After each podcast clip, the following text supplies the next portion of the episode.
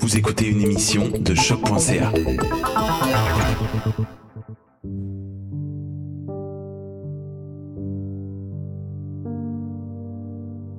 Chantal Lavigne était adepte de croissance personnelle.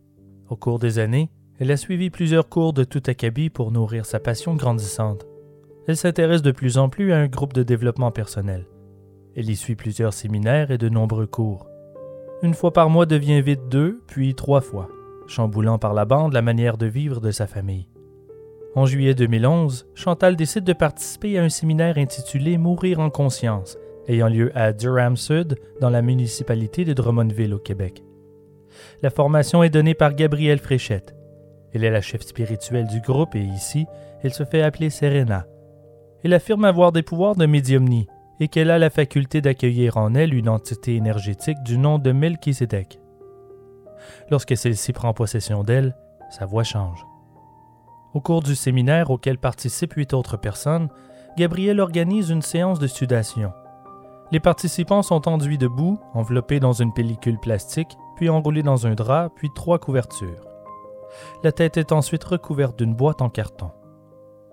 Aucune question sur l'état de santé des participants n'est posée. Il n'y eut aucune recommandation. La séance a duré neuf heures, sans eau. Tous les participants sont malades. Selon le coroner, ils étaient en état de cuisson. Chantal Lavigne, par contre, ne se réveille pas. Elle est emmenée d'urgence à l'hôpital. Elle est dans un état de déshydratation sévère. Privée d'oxygène, ses organes vitaux se sont éteints l'un après l'autre jusqu'à la mort. Chantal Lavigne avait 35 ans. Gabrielle Fréchette, la chef spirituelle et organisatrice du séminaire, de même que ses deux assistants, Ginette Duclos et Gérald de Fontaine, sont accusés puis condamnés de négligence criminelle ayant causé la mort. Gabrielle écope de trois ans de prison, tandis que ses assistants reçoivent deux ans.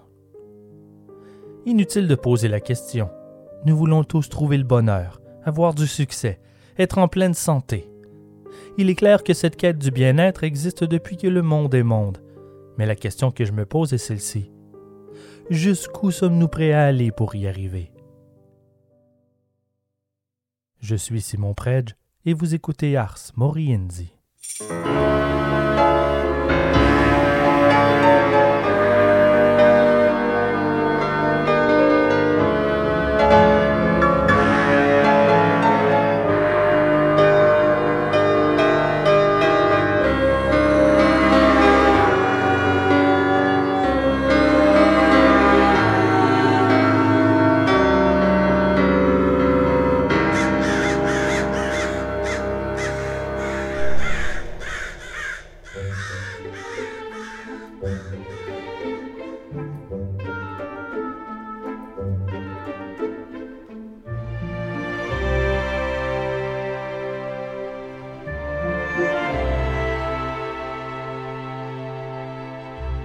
Les charlatans, les exploiteurs, les imposteurs, les escrocs, tant de manières de nommer ces gens qui ont pris notre peur de la mort et de la maladie comme une proie facile pour nous vendre des remèdes qui ne fonctionnent pas, qui peuvent nous blesser ou parfois même nous tuer.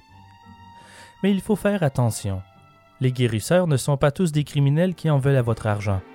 Plusieurs sont persuadés de faire la promotion d'une cure miracle pour le bien de tous. À mesure qu'évolue la science et nos connaissances médicales, les traitements d'autrefois peuvent nous paraître parfois absurdes, voire complètement idiots. Mais derrière les erreurs médicales et les arnaques se cache la puissance incroyable du désir de vivre. Il semble que nous soyons prêts à tout pour survivre. Le peuple ottoman, par exemple, mangeait de l'argile pour ne pas attraper la peste bubonique. Les Victoriens s'assoyaient des heures entières dans des saunas de vapeur au mercure pour guérir de la syphilis. Dans la Rome antique, les gens souffrant d'épilepsie buvaient le sang des gladiateurs supposé être le meilleur des remèdes. Nous avons mangé des cadavres, nous nous sommes baignés dans de l'huile bouillante, nous avons enduré des traitements expérimentaux avec des sangsues, nous avons ingéré des poisons naturels et chimiques par tous les orifices, et ce, au nom de la survie. Cette quête éternelle n'a pas apporté que souffrance et malheur. Elle est aussi responsable d'incroyables innovations. Nous avons appris à éradiquer certaines maladies et à en traiter d'autres nous arrivons à combattre le cancer au niveau moléculaire. C'est suffisant pour rendre nos ancêtres jaloux. Mais on ne fait pas d'omelette sans casser des œufs. Des patients ont souffert ou trouvé la mort pour que les médecins apprennent de leurs erreurs et tentent continuellement de nouvelles approches jusqu'à trouver le secret de la vie éternelle. Si une telle chose existe ailleurs que dans les contes de fées. Il fut un temps où chaque empereur avait un sorcier travaillant pour lui, à la recherche de l'élixir de jouvence, à l'aide de la pseudo-science disparue de l'alchimie. L'humain cherchera perpétuellement à parfaire ses connaissances pour allonger son espérance de vie, et nous sommes prêts à tout essayer même un suppositoire radioactif. Ceci était vendu en pharmacie dans les années 30 et l'on prétendait qu'il pouvait réveiller notre énergie sexuelle. Tant qu'il y aura une demande, il y aura quelqu'un à l'esprit tordu pour en profiter. Nous avons eu droit à des traitements médicaux pour guérir le racisme et l'homosexualité. Il fut un temps où l'on croyait qu'un élixir à base d'or pouvait guérir les cœurs brisés. Si nous sommes ouverts, si nous souhaitons croire, il y aura quelqu'un pour nous vendre sa salade. Soyons honnêtes, avoir la santé ne suffit pas toujours. Nous voulons la jeunesse, la beauté parfaite, de l'énergie à revendre, une virilité à toute épreuve. Nous voulons une solution simple, rapide, immédiate. Aucun de nous n'est immunisé contre les recherches Google et ses mauvaises influences. En quelque sorte, nous sommes ceux qui cherchons ces remèdes magiques. Il faut protéger les gens des charlatans, mais aussi d'eux-mêmes. Le 19e siècle est un point tournant dans le milieu médical. Les découvertes scientifiques s'accumulaient, des lois ont été votées, les règles resserrées pour le contrôle des techniques médicales et la gestion des drogues. Est-ce que la réglementation a ralenti les charlatans? Bien sûr que non. Les escrocs ne disparaîtront probablement jamais de l'industrie des soins de santé et des cosmétiques. Il y aura toujours des bonimenteurs pour profiter du désespoir humain en attendant que la science trouve une réelle réponse. Pour les combattre, il n'y a pas 36 solutions. La connaissance. Nous devons comprendre comment fonctionne le corps humain et ses maladies. La science n'est pas une opinion, ce sont des faits. Mais ces faits peuvent évoluer et changer au rythme de nos découvertes. C'est pourquoi il faut malgré tout garder un esprit ouvert. Au risque de me répéter, c'est en essayant de nouvelles choses que l'on a découvert, souvent par accident, certains remèdes qui ont révolutionné la médecine moderne. Dans l'histoire que je m'apprête à vous raconter, un remède soi-disant miracle est en cause. Le fasting, ou jeûne intermittent, est un régime alimentaire qui consiste à alterner entre des périodes de jeûne et des périodes d'alimentation normale. En d'autres mots, lorsqu'en faste, vous ne devez rien ingérer durant un certain nombre d'heures par jour. Le fasting est populaire encore aujourd'hui comme régime amaigrissant. Certains prétendent qu'il a aussi d'autres bénéfices. Permettez-moi ici de faire une petite précision avant de poursuivre. En aucun cas je ne ferai le procès du fasting. Je n'ai pas les connaissances nécessaires et ce n'est de toute façon en aucun cas mon intention. Je peux tout de même résumer l'opinion médicale des récentes années. En 2007, la revue médicale indépendante Prescrire publiait un article dans lequel il ne recommandait pas le fasting comme régime amaigrissant et à éviter pour guérir quoi que ce soit. En 2015, selon les données disponibles, l'opinion change de camp et affirme qu'il peut être considéré comme une alternative au régime, mais tout en précisant que des études plus approfondies doivent être effectuées avant que la technique soit officiellement recommandée par les médecins. En 2019, des premiers résultats d'études émergent affirmant que le jeûne intermittent peut être bénéfique sur le diabète, les maladies cardiovasculaires et neurodégénératives. Les recherches sont encore en cours au moment où vous entendez ceci. Alors si le sujet vous intéresse, informez-vous les données sont encore insuffisantes. Puis de toute façon, il est toujours préférable de demander l'avis d'un médecin. Mais sachez que rares sont les médecins formés pour prescrire ce type de régime. Bref, je ne vous encourage pas à tenter le fasting, mais je n'ai pas non plus de contre-indications ou de mauvaises critiques. À vous de faire votre propre idée, ce n'est pas mon mandat. Ceci dit, le fasting a des origines anciennes. Dans la Grèce antique, Pythagore prétendait que le jeûne périodique était bon pour le corps à l'époque de la Renaissance, Paracels se référait au jeûne comme un médecin de l'intérieur. Et la maxime bien connue affamer une fièvre, nourrir un rhume, fut attribuée à un dictionnaire datant de 1574 par le lexicographe anglais John Whittles, qui a écrit Le jeûne est un grand remède contre la fièvre. Avec modération, il avait raison. Le jeûne peut être bon pour le corps. Les chefs religieux ont également reconnu que cela peut être bon pour l'âme, le jeûne en tant que pratique spirituelle est apparu indépendamment à travers le monde comme moyen de préparation à des rituels religieux ou pour solliciter des visions et des rêves extatiques. Un des premiers cas combinant la pratique à l'illumination spirituelle et comme traitement médical est celui de Sainte Lidvine de Schredam. En son temps, à la fin du 14e siècle, le patin à glace est encore le meilleur moyen de transport pour traverser le canal gelé des Pays-Bas durant l'hiver. À l'âge de 15 ans, Lidvine trébuche et tombe alors qu'elle patine. La chute est violente. Elle ne s'en remet jamais. Sa situation empire et elle devient progressivement de plus en plus invalide. Aujourd'hui, on croit qu'elle souffrait de multiples scléroses, mais on l'ignorait à l'époque. Ce qui débuta comme un souhait de guérison rapide s'est vite mélangé à ses croyances religieuses. Au Moyen Âge, on croit que si quelqu'un peut survivre sans se nourrir, ça ne peut être qu'un ou une sainte. Lidvine de Schredam a commencé un fasting agressif et celui-ci a duré 38 ans. Son régime est passé d'une pomme par jour à une date, à du vin dilué avec de l'eau, pour ensuite ne boire que de l'eau de la rivière contaminée par le sel de mer, jusqu'à finalement se contenter de l'air qu'elle respirait. Elle s'est forgée une réputation de guérisseuse, puis de sainte femme. On raconte qu'elle a atteint l'extase mystique. Pour s'assurer de la véracité de ses prétentions, les fonctionnaires néerlandais ont décidé de poster des gardes pour la surveiller en permanence. Au bout d'une semaine, ils ont confirmé qu'effectivement, elle ne mangeait absolument rien. À mesure que progressait sa maladie, elle aurait même perdu des membres, à commencer par les orteils. On s'est vite empressé de s'approprier les membres morts de la sainte femme pour les utiliser comme idoles religieuses, même son intestin dont elle ne se servait plus. On leur attribuait des vertus de guérison miraculeuse. À l'ère victorienne, il y a eu cette mode étrange auprès des jeunes femmes qui cherchaient de l'attention. Des adolescentes se sont mises à prétendre pouvoir survivre durant de longues périodes sans manger. Et alors que le jeûne atteignait son paroxysme, celles qu'on surnommait les Fasting Girls affirmaient avoir des pouvoirs spéciaux, parfois religieux, parfois magiques. Elles pouvaient voir le futur et guérir les malades. Dans la grande majorité des cas, les médecins déclaraient que ce n'était qu'une fraude ou ce qu'ils définissaient à l'époque comme de l'hystérie, le mal des femmes. Ah ouais, désolé. L'historienne John Jacobs Broomberg, dont la spécialité est l'étude de l'histoire des genres, attribue plutôt cette mode à l'anorexie mentale, autrement dit, un trouble alimentaire, tout simplement. Plusieurs en sont mortes et à chaque fois, les parents étaient accusés d'homicide involontaire. Parmi les cas les plus célèbres, il y a celle que l'on surnomme l'énigme de Brooklyn. Molly Fancher ne l'a pas eu facile. En 1864, à l'âge de 16 ans, elle est projetée d'un cheval qu'elle monte dans un parc et se heurte la tête sur le trottoir. Par la suite, elle souffre de violents maux de tête et elle s'évanouit de plus en plus souvent.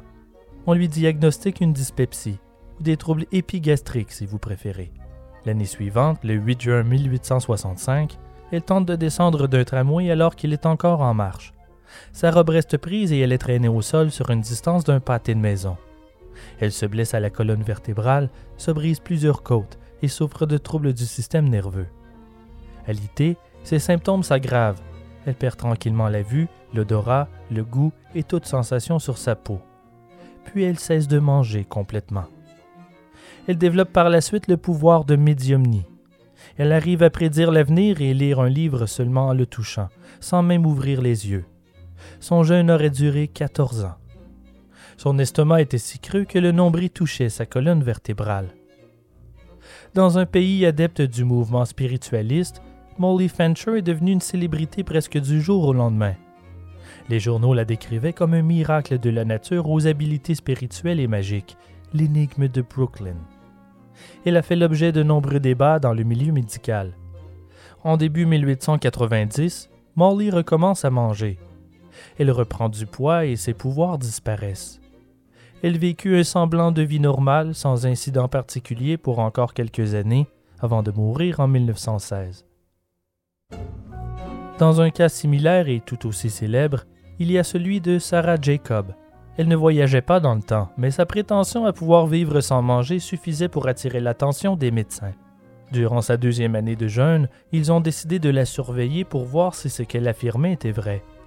Ça ne l'était pas.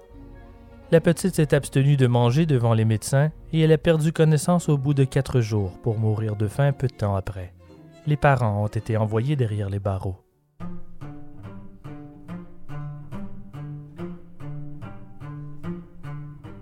Le fasting subit un regain en popularité à la fin du 19e siècle, lorsque de nombreux docteurs des deux côtés de l'Atlantique ont commencé à préconiser un ensemble de pratiques médicales pour une santé à toute épreuve. C'est ce que j'appellerais l'ère de l'hygiène naturelle. C'est ainsi que la plupart surnommaient leur méthode.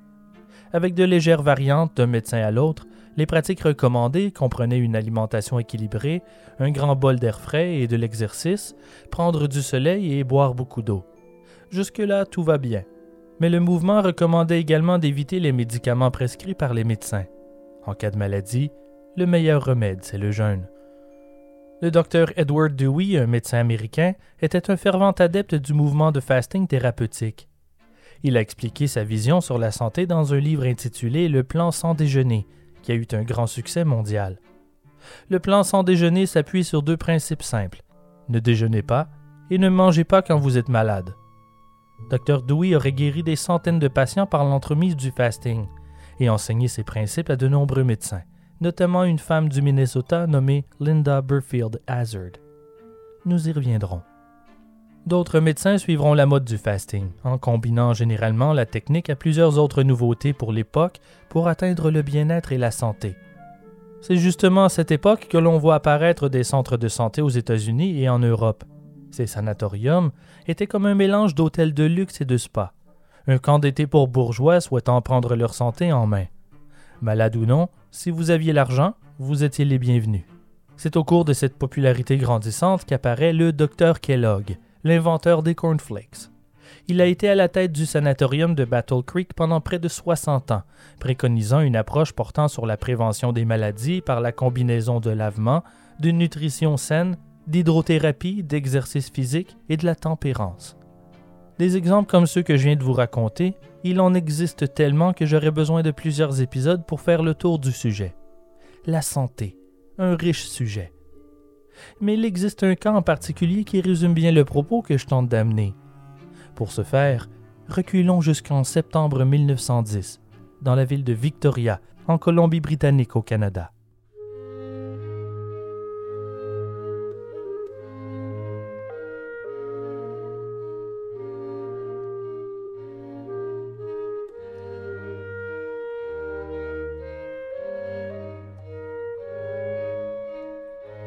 Dorothée et Claire Williamson sont deux sœurs aisées mais orphelines d'origine anglaise. Leur père était un officier du service médical de l'armée impériale. Dorothée est née en Inde, Claire à Londres. Malgré de grandes études en Suisse, en Angleterre et en France, en plus d'avoir de nombreux voyages derrière la cravate, les sœurs, et en particulier Claire, font preuve d'une naïveté presque enfantine et une innocence qui les ont parfois fait tomber dans le panneau des manipulations de gens aux intentions quelque peu douteuses. Pratiquement chaque semaine, un banquier ou un spécialiste en investissement les approche avec un plan pour leur argent. Pour ce qui est des prétendants, c'est une toute autre histoire. Aucune n'a trouvé d'homme méritant de s'éloigner l'une de l'autre. Même si elles ont plus de 30 ans et qu'elles sont toujours célibataires, elles ne se considèrent pas comme vieilles filles. Elles sont en quelque sorte indifférentes à la jante masculine. Claire et Dora, c'est ainsi que sa sœur la surnomme, ne portent pas de corset comme beaucoup de femmes de cette époque. Elle considère que le corset est l'invention du diable, coupant la circulation et étouffant le système digestif. Elle préfère porter des vêtements confortables que l'oppression. Dora est la plus âgée des deux. Claire est quatre ans plus jeune que sa sœur. Dernièrement, elles ont eu le sommeil fragile. Il faut dire que ça a été tout un voyage.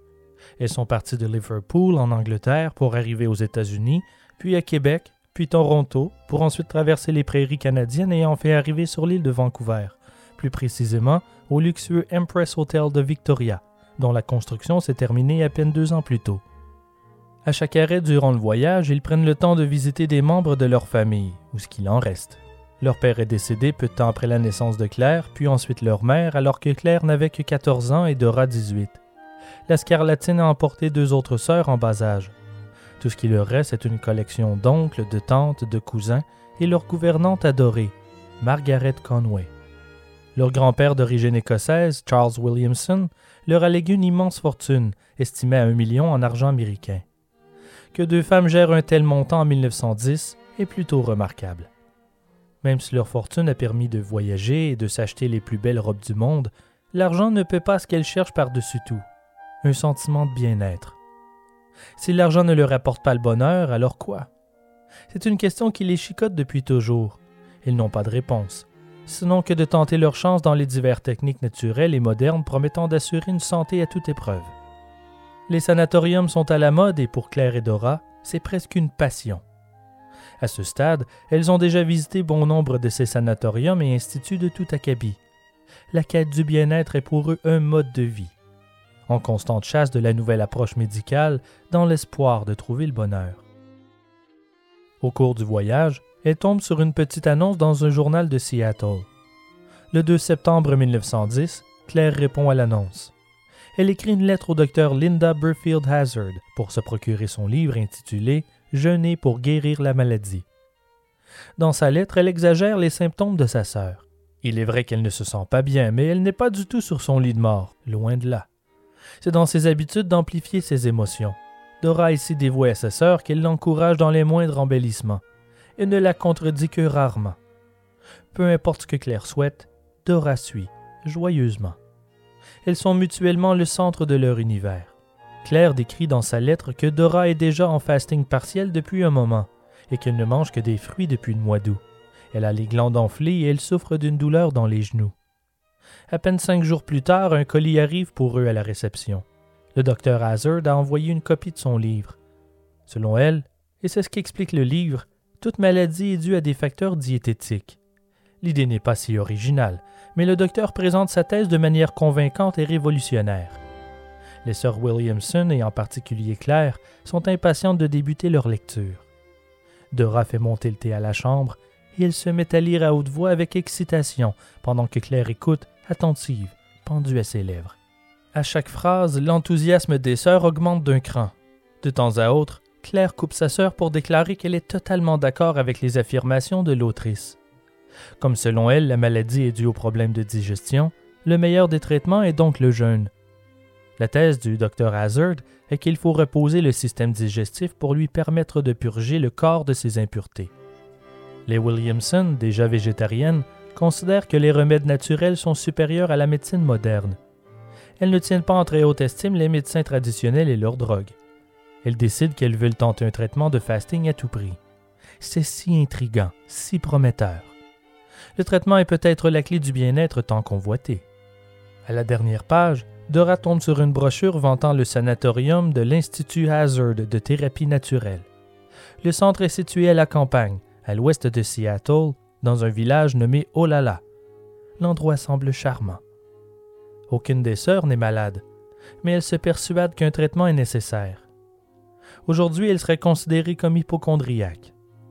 Elle mijotait déjà l'idée d'une escapade au sanatorium célèbre du docteur John Harvey Kellogg dans le Michigan mais elle trouve l'endroit trop loin et le voyage ne serait pas très agréable. Elle préfère voyager sur la côte et respirer l'air du large.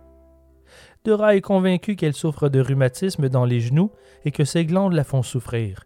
De plus, le dernier ostéopathe qu'elle a visité à Londres lui affirmé que son utérus était reculé sur sa colonne vertébrale et qu'elle avait une grave inflammation des ovaires. Jusqu'à ce diagnostic, Claire pensait qu'elle avait un estomac délicat. Elle lise que le docteur Hazard est la seule détentrice d'un permis officiel comme spécialiste du fasting dans le monde entier. Elle a découvert la base de toutes les maladies physiques, mentales et morales. Trop manger, écrit-elle, est le grand vice de la race humaine. Les sœurs se disent qu'une thérapie à la campagne est de mise. Reste à trouver quand. Car leur plan de voyage est chargé. Mais leurs plans sont constamment chamboulés. Elles changent d'idée et choisissent de passer l'hiver en Californie, puis ensuite débuter leur traitement de fasting au sanatorium du Dr Hazard au printemps 1911, quand la température sera plus clémente. Claire écrit au docteur pour lui faire part de leur intention.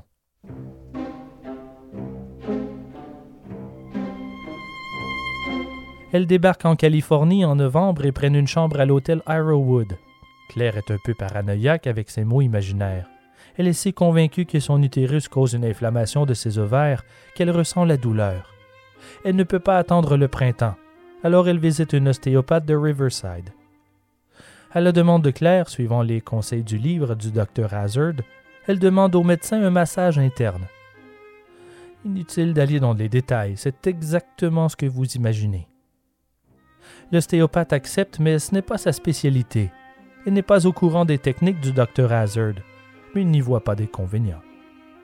Celle-ci lui conseille aussi de se nettoyer l'intérieur avec de la ouate imbibée dans une solution d'acide borique et de glycérine, qu'elle doit s'insérer en elle, disons, pour une durée de 24 heures, trois fois par semaine. Ce traitement est supposé soulager la congestion qui lui cause tant d'inconfort, peu importe ce que c'est censé vouloir dire. C'est le seul moyen de renforcer les ligaments et les muscles suffisamment pour supporter l'utérus, affirme l'ostéopathe. Claire écoute le docteur, mais le traitement lui fait mal et elle doute de son efficacité. Alors elle écrit au docteur Hazard pour connaître son opinion. Elle reçoit une réponse au bout de quelques jours. Hazard est catégorique. Le fasting est la solution à tous ses problèmes. Elle énumère les traitements que son sanatorium propose des lavements réguliers, le jeûne, des bains chauds et des massages internes. Pour Claire et Dora, c'est la logique même. Ils boivent ses paroles. Hazard termine la lettre en exigeant qu'elle cesse le traitement de Watt-imbibé immédiatement. Elle a joint dans l'enveloppe une facture de 5 dollars pour ses conseils. À mesure que les mois passent, les sœurs s'impatientent et se questionnent. Comment se fait-il qu'elles n'arrivent pas à se sentir bien? Elles ont l'argent pourtant. Elles peuvent payer. Si tout le monde a le même type de problème de santé qu'elles, pourquoi ils ne s'en plaignent pas Elles cherchent à comprendre l'origine de leur mal et sont persuadées que cela vient de leur mère. Tout le stress de leur naissance et le décès de son époux après la naissance de Claire en 1877 l'a menée au bord du gouffre physiquement et mentalement. Elle croit avoir hérité de sa fragilité qui se manifeste par une digestion instable, d'où proviendraient tous leurs maux. Aux yeux de la famille, toutefois, être riche est en réalité la cause de leurs problèmes de santé. Claire et Dora sont malades car ils peuvent se le permettre financièrement. C'est devenu une sorte d'obsession. Dora et Claire ont cessé depuis longtemps de parler des nombreux traitements de santé naturels auxquels elles s'adonnent aux membres de leur famille. Ils ne comprennent pas, ils jugent. Les décès des parents de Claire et Dora les ont rapprochés. Elles dépendent l'une de l'autre en quelque sorte. Elles se sont refermées sur elles-mêmes et conservent leur intimité sous clé. Ils ne voient pas l'utilité de partager tous les petits détails de leur vie privée. La famille et les amis sont rarement au courant de tous les détails de leurs plans concernant les voyages, les séjours en sanatorium, leur état de santé et la manière dont elles gèrent leur fortune. Elles sont très généreuses de toute façon, alors personne n'a vraiment envie de se pointer le bout du nez là où ça ne les regarde pas. Lorsqu'on les questionne sur leur agenda, elles répondent généralement qu'elles ont des affaires importantes à régler, rien de plus, sinon que c'est personnel.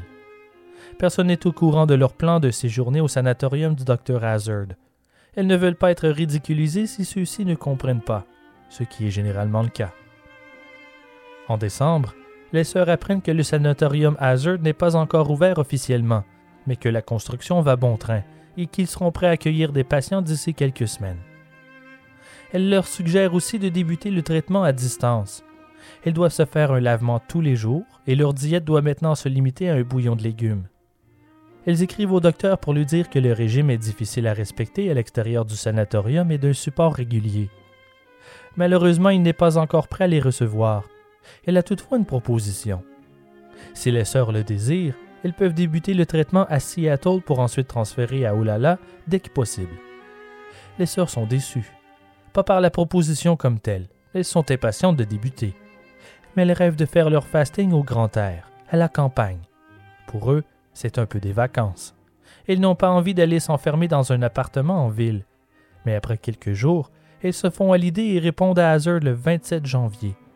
Ils s'en viennent à Seattle et elles veulent son aide pour trouver un appartement calme, le plus loin possible du tourbillon de la ville et près du bureau du docteur.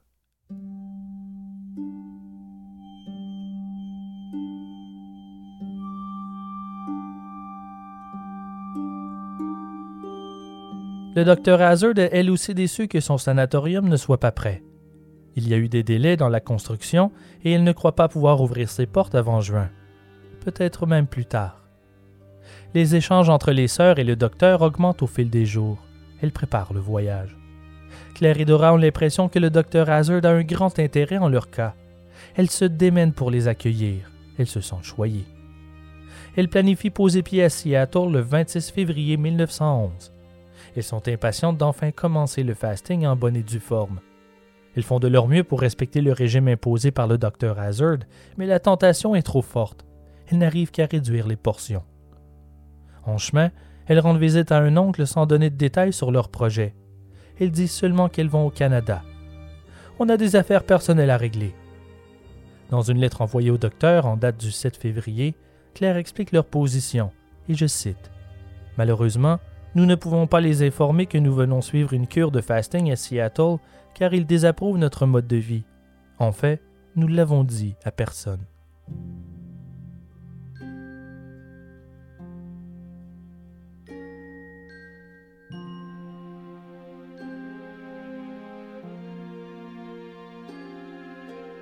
Elles ont attendu ce moment depuis si longtemps. Elles se trouvent enfin dans le bureau de Linda Burfield Hazard, situé dans le bâtiment nommé Northern Bank and Trust de Seattle. Leur première impression est percutante. Sans être d'une grande beauté, le charisme du docteur est indéniable.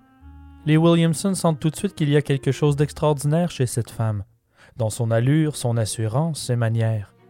Elles ont devant elles une femme forte qui porte sur ses épaules une solution miracle et définitive, la réponse qu'ils ont toujours cherchée.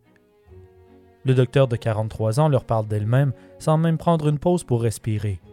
Les sœurs n'arrivent pas à placer un mot, mais de toute façon, elles sont émerveillées par ce qu'elle raconte. Elles ne souhaitent pas la couper. Elle dit être originaire du Minnesota. Elle a d'abord été infirmière, puis ostéopathe. Si peu de femmes avaient accompli ce qu'elle était arrivée à accomplir. Elle récite son curriculum et vante les mérites de son traitement le cancer, les douleurs dentaires, le psoriasis, les maladies du cœur, la tuberculose, l'épilepsie, les maladies mentales. Tout ceci peut être guéri par le jeûne, déclare-t-elle. Hazard ne manque jamais une opportunité de vanter sa cure, auprès de ses patients, ses amis ou quiconque daigne l'écouter, en fait. Pas étonnant qu'elle récite sa cassette. Elle l'a apprise par cœur. Elle a tant d'histoires incroyables de patients miraculés par ses traitements naturels. Elle est une fière croyante et elle est perpétuellement à la pêche aux nouveaux disciples telle une missionnaire. Chaque phrase du docteur est comme un clou dans le cercueil sécurisant les sœurs Williamson comme de nouveaux apôtres de son Église du bien-être. Elles sont pendues à ses lèvres, hypnotisées, complètement sous son joug. Les carnivores sont insensés, dégoûtants, suicidaires, dit-elle. Elle évoque différents cas de patients que son fasting a sauvés d'une mort certaine. Elle décrit les ordures qui s'échappent dans les matières fécales lorsque le corps se repose de sa digestion. 30 à 50 jours de fasting peuvent guérir presque toutes les maladies du corps et de la tête, dit-elle. Après avoir fait le tour de ses croyances, compétences, expériences et plus encore, sans jamais reprendre son souffle, elle ne pose aucune question sur leur état de santé. Elle ne fait pas remplir de questionnaires et elle ne les auscultera pas non plus. Elle ne leur demande même pas comment elles vont. Elle enchaîne simplement avec les grandes lignes de sa cure et ce qui les attend. Nous n'avons pas de temps à perdre. Nous devons commencer le traitement sur le champ. Ces mots sont à prendre à la lettre. Elle les invite à passer dans une seconde pièce derrière son bureau. Claire demande si elle va les examiner, mais Hazard répond que ce n'est pas nécessaire avant que le fasting ait débuté. Seulement là, elle pourra voir plus clairement le poison qui les ronge. Elle les invite à se dévêtir et se coucher chacune sur une des tables d'examen. Puis, chacun leur tour, Hazard leur frappe son poing dans le dos, derrière la tête et sur le front, à plusieurs reprises. Claire en premier, elle gémit de douleur à chaque coup du docteur. Dora lui demande si elle a mal et elle répond que non. Ce n'est pas vrai, mais elle a totalement confiance en Hazard. Ça doit faire partie du traitement. Il est vrai que lorsqu'elle frappe, mon attention n'est plus portée vers mes douleurs à l'estomac, dit-elle. Ce doit être bon signe. C'est ensuite au tour de Dora. Elle a l'impression qu'elle frappe encore plus fort que sur sa sœur, mais elle ne se plaint pas. Le docteur décrète qu'un fasting d'une durée de 3 à 4 semaines est de mise, combiné à des exercices vigoureux. Au bout du traitement, vous serez en parfaite santé, déclare le docteur. Les sœurs sont ravies. En sortant du bureau, elles croisent un homme imposant aux cheveux noirs et arborant une forte moustache. Le docteur leur présente Samuel Hazard, son époux. C'est un homme impressionnant du haut de ses six pieds, les épaules bien carrées. Elle le présente comme le chef de l'entreprise Hazard. Il traite les patients, Samuel s'occupe du reste. Claire remarque qu'il y a quelque chose de sombre qui émane de Samuel. D'abord le parfum d'alcool, mais les traits de son visage ne lui inspirent pas confiance. Votre nouveau régime débute dès ce soir. C'est aussi simple qu'efficace. Il suffit de faire bouillir les tomates dans un litre d'eau. Quand le liquide est réduit à une tasse, le bouillon est prêt. Les assaisonnements sont interdits, à l'exception d'une minuscule noix de beurre pas plus grande que l'ongle de l'auriculaire. Pas de sel ni de sucre non plus. Elles doivent boire une tasse de ce fameux bouillon deux fois par jour. et elles doivent marcher tous les jours pour expulser le poison, dit-elle. Ce soir-là, les sœurs déballent leurs nombreux coffres et s'installent dans leur nouvel appartement situé au troisième étage du Buena Vista, en partageant leur excitation. Dora est moins enthousiaste que sa sœur, mais elle la suivrait n'importe où. Elle aurait simplement voulu plus de diversité dans le régime. Que du bouillon de légumes sans assaisonnement, ce ne sera pas facile, mais elles sont prêtes à tout pour atteindre le bien-être.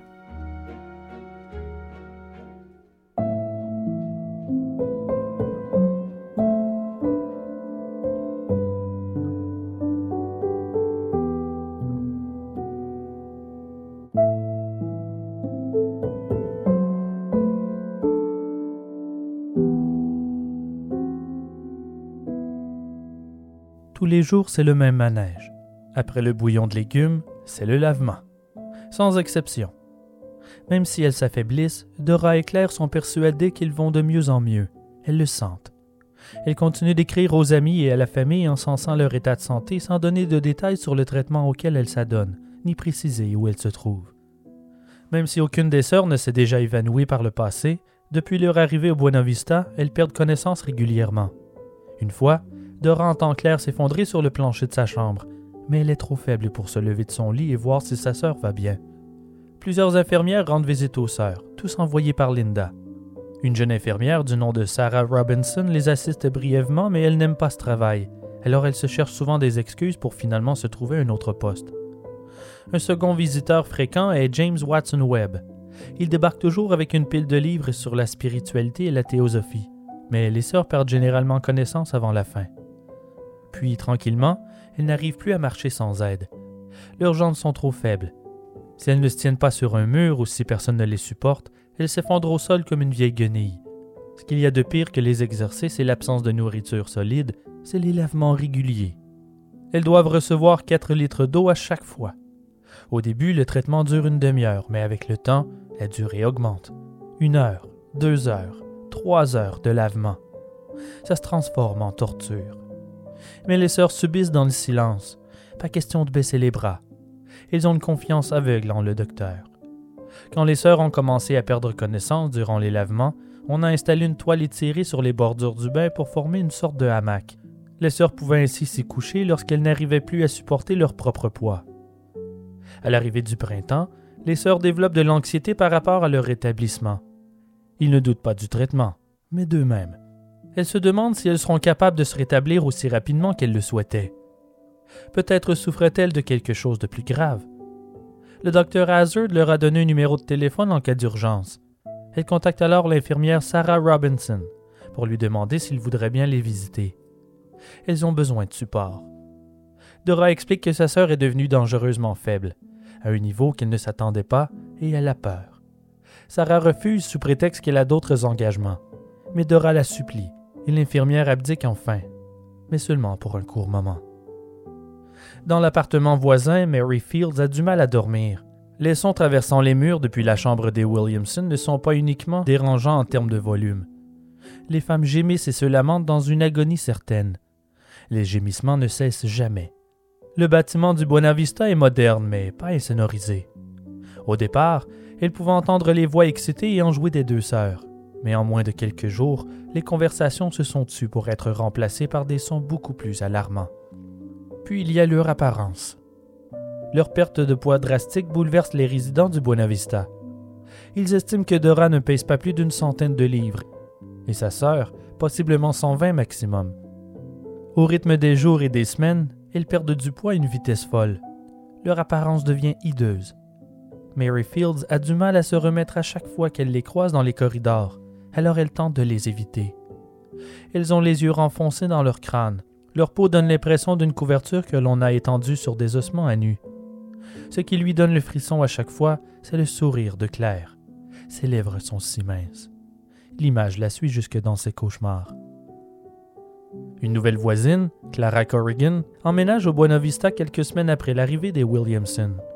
Elle est une femme très occupée qui n'a pas tellement de temps de se mêler à la vie de ses voisins mais elle reste aimable lorsqu'elle les croise dans les corridors. C'est ainsi qu'elle fait la rencontre de l'infirmière Sherman. Un après-midi, celle-ci invite Sarah à lui rendre visite à l'appartement des sœurs Williamson.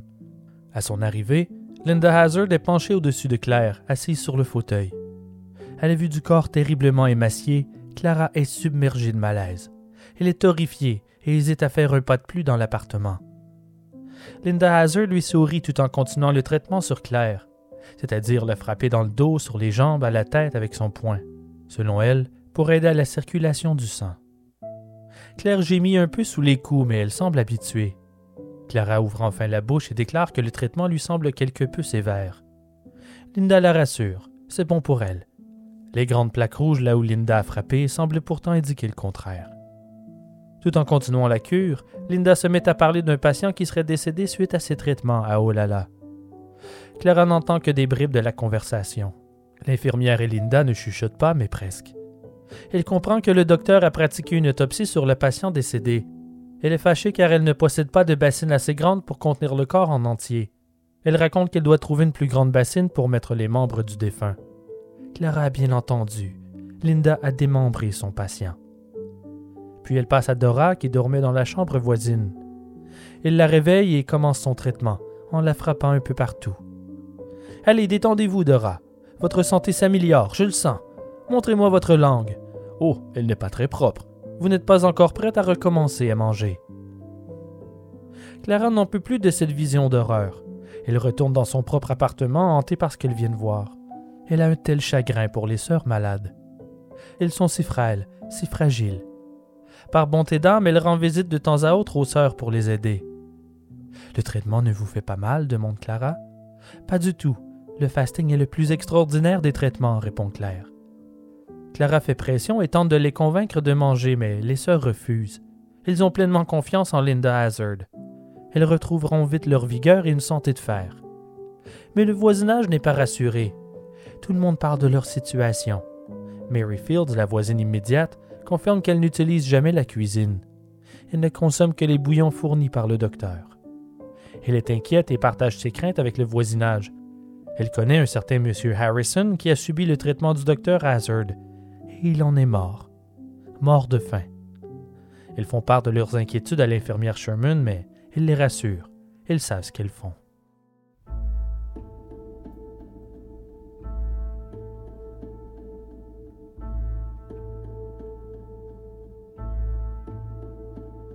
Durant les traitements des deux sœurs Williamson, Linda parle, continuellement, de la construction de son sanatorium, de ses patients au rétablissement miraculeux grâce au fasting, de ses succès médicaux. Les sœurs adorent l'écouter. Elle est si prévoyante et prend soin d'eux, du moins à leurs yeux. Linda offre son aide constamment, même au-delà des soins médicaux. Elle se renseigne sur la gérance de leur fortune et leurs biens. Claire confirme que gérer leur affaire durant le fasting est difficile. Puis le docteur exige que Claire ne parle plus de business avec sa sœur. C'est trop de stress et ce ne serait pas bon pour le traitement. Toutefois, de semaine en semaine, elle ramène constamment le sujet dans la conversation. Y a-t-il des problèmes d'argent ou d'affaires qui vous chicotent? Les sœurs ne répondent pas. Elles disent ne pas vouloir y penser durant le traitement, mais Linda fait pression. Elle ne lâche pas le morceau. Allez, vous pouvez me le dire, je suis là pour vous aider. Elle pose de plus en plus de questions sur leurs finances. Puis quand les sœurs sont trop faibles pour écrire, il faut envoyer la secrétaire de son avocat pour rédiger les lettres qu'elle souhaite envoyer. Ce que les Williamson ignorent, c'est que Linda lit toutes les lettres avant de les poster. Elle offre un jour d'entreposer leurs objets de valeur dans son coffre-fort. Au départ, les sœurs ne sont pas intéressées. Elles se sentent en sécurité et n'en voient pas l'utilité. Mais Linda sait comment obtenir ce qu'elle veut. Ses paroles sont un filet dans lequel s'enchevêtrent Dora et Claire. Au bout d'un moment, elles acceptent elles donnent leurs bijoux à Linda pour les entreposer, même ceux qu'elle porte. C'est plus sécuritaire, affirme le docteur. Et vos bagues aussi, et votre collier. Il ne faut rien laisser derrière. C'est tout Possédez-vous des actes fonciers? Ah oui, vous avez des actes de propriété à Vancouver. Je vais les mettre dans le coffre aussi. À ce stade, Claire est en jeûne depuis 30 jours, sa sœur Dora, 40. Même l'infirmière Sherman commence à douter du traitement elle en parle autour d'elle. Même si Claire a perdu plus de poids, c'est l'état de santé mentale de Dora qui est affecté en premier. Elle est de plus en plus confuse et elle délire. Confinée à son lit, Claire ne peut pas aider sa sœur. Elle l'entend dans la pièce voisine, impuissante. Elle a peur et en fait part à Linda. Celle-ci affirme qu'elles sont malades mentalement et que c'est pourquoi aucun médecin avant elle n'a pu diagnostiquer ce qui les trouble. Il faut lui faire confiance. Bientôt, elles iront mieux. Oui, bientôt nous serons en pleine santé, répond Claire. Les sœurs n'arrivent plus à marcher. Il faut les transporter. Elles ne boivent un verre d'eau que si Linda leur demande. Elles sont entièrement à la merci du docteur Hazard. Le 21 avril 1911, Linda et l'infirmière Sherman emballent les affaires des deux sœurs. Le sanatorium est enfin prêt pour leur transfert. Une ambulance passera les prendre dès le lendemain. Au matin, les voisins s'amassent devant le Buena Vista pour souhaiter bon voyage aux Williamson. Elles sont transportées sur des civières et leur visage est enroulé dans les bandages, comme des momies, possiblement pour cacher leur visage hideux des curieux. Quelques voisins disent au revoir, mais elles sont trop faibles pour répondre. Claire réussit à peine à susurrer. Elle dit au revoir et murmure Nous nous reverrons bientôt. Tous tentent de cacher leurs larmes car ils ont beaucoup de mal à croire qu'ils la reverront. Et ils ont bien raison.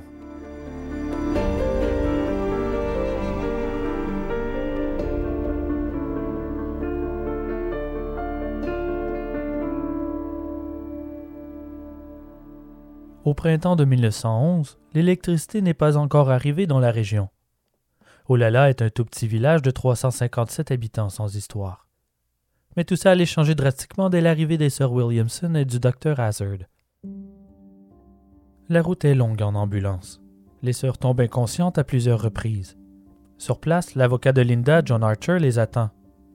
Linda descend de l'ambulance et l'informe que Claire est dans le deuxième véhicule. Dora n'a pas toute sa tête, mais Claire est en état.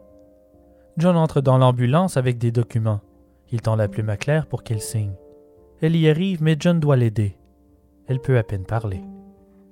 Elle croit que ce ne sont que des documents concernant leur admission au sanatorium. En réalité, ce qu'elle vient de signer, c'est un codicile, une annexe au testament des deux sœurs.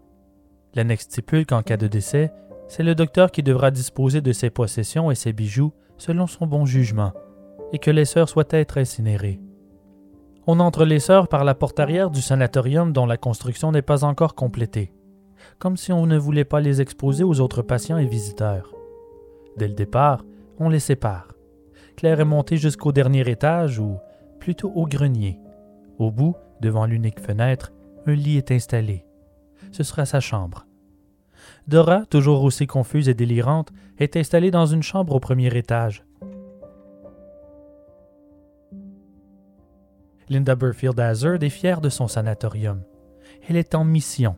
Elle veut rivaliser avec les meilleurs centres de santé du monde. Elle veut surpasser celui du docteur Kellogg. La construction sera bientôt achevée. Une partie des arbres de sa terre ont été abattus pour y construire des petites cabines individuelles pour accueillir les patients derrière le bâtiment principal, servant aussi de demeure à Linda et son mari. Puis elle veut construire éventuellement un grand bâtiment de trois étages, offrant plus de 300 lits pour séparer sa demeure du centre de santé. Elle veut un sanatorium élégant, empreint de raffinement. Elle est une femme forte à la motivation sans borne, rien ne l'arrête. Lorsqu'on la questionne à savoir pourquoi les sœurs doivent rester séparées, elle répond à ses infirmières qu'elles doivent se concentrer sur leur rétablissement, concentrer toute leur attention sur leur santé. Chacune demande à voir sa sœur, mais selon Linda, elles sont trop faibles pour recevoir des visiteurs. Elle leur refuse. Toute chose en son temps. Nous devons attendre que le poison soit expulsé de son métabolisme pour restaurer son esprit, leur dit Linda. Un après-midi, alors que la maison est silencieuse, Dora se jette en bas du lit et rampe jusqu'au lit de Claire au grenier. Il la réveille doucement. Claire, est-ce que tu m'entends? La squelettique Claire ouvre les yeux en sursaut. Dora la trouve en piteux état. Son corps émacié et terrifiant. Puis Dora use du peu d'énergie qu'elle a pour demander à sa sœur de s'en aller. Tu ne dois pas venir ici, dit-elle. Ce n'est pas sage. Mais je veux être à tes côtés, Claire, lui répond avec tristesse Dora. Va-t'en, rétorque Claire. Celle-ci baisse la tête et retourne à sa chambre en se glissant sur le plancher. Elle se remonte dans son lit du mieux qu'elle le peut à l'aide de ses bras. Avant de se coucher, complètement crevée par son escapade, elle essuie le sang qui s'échappe de ses genoux râpés par le plancher de bois en rampant.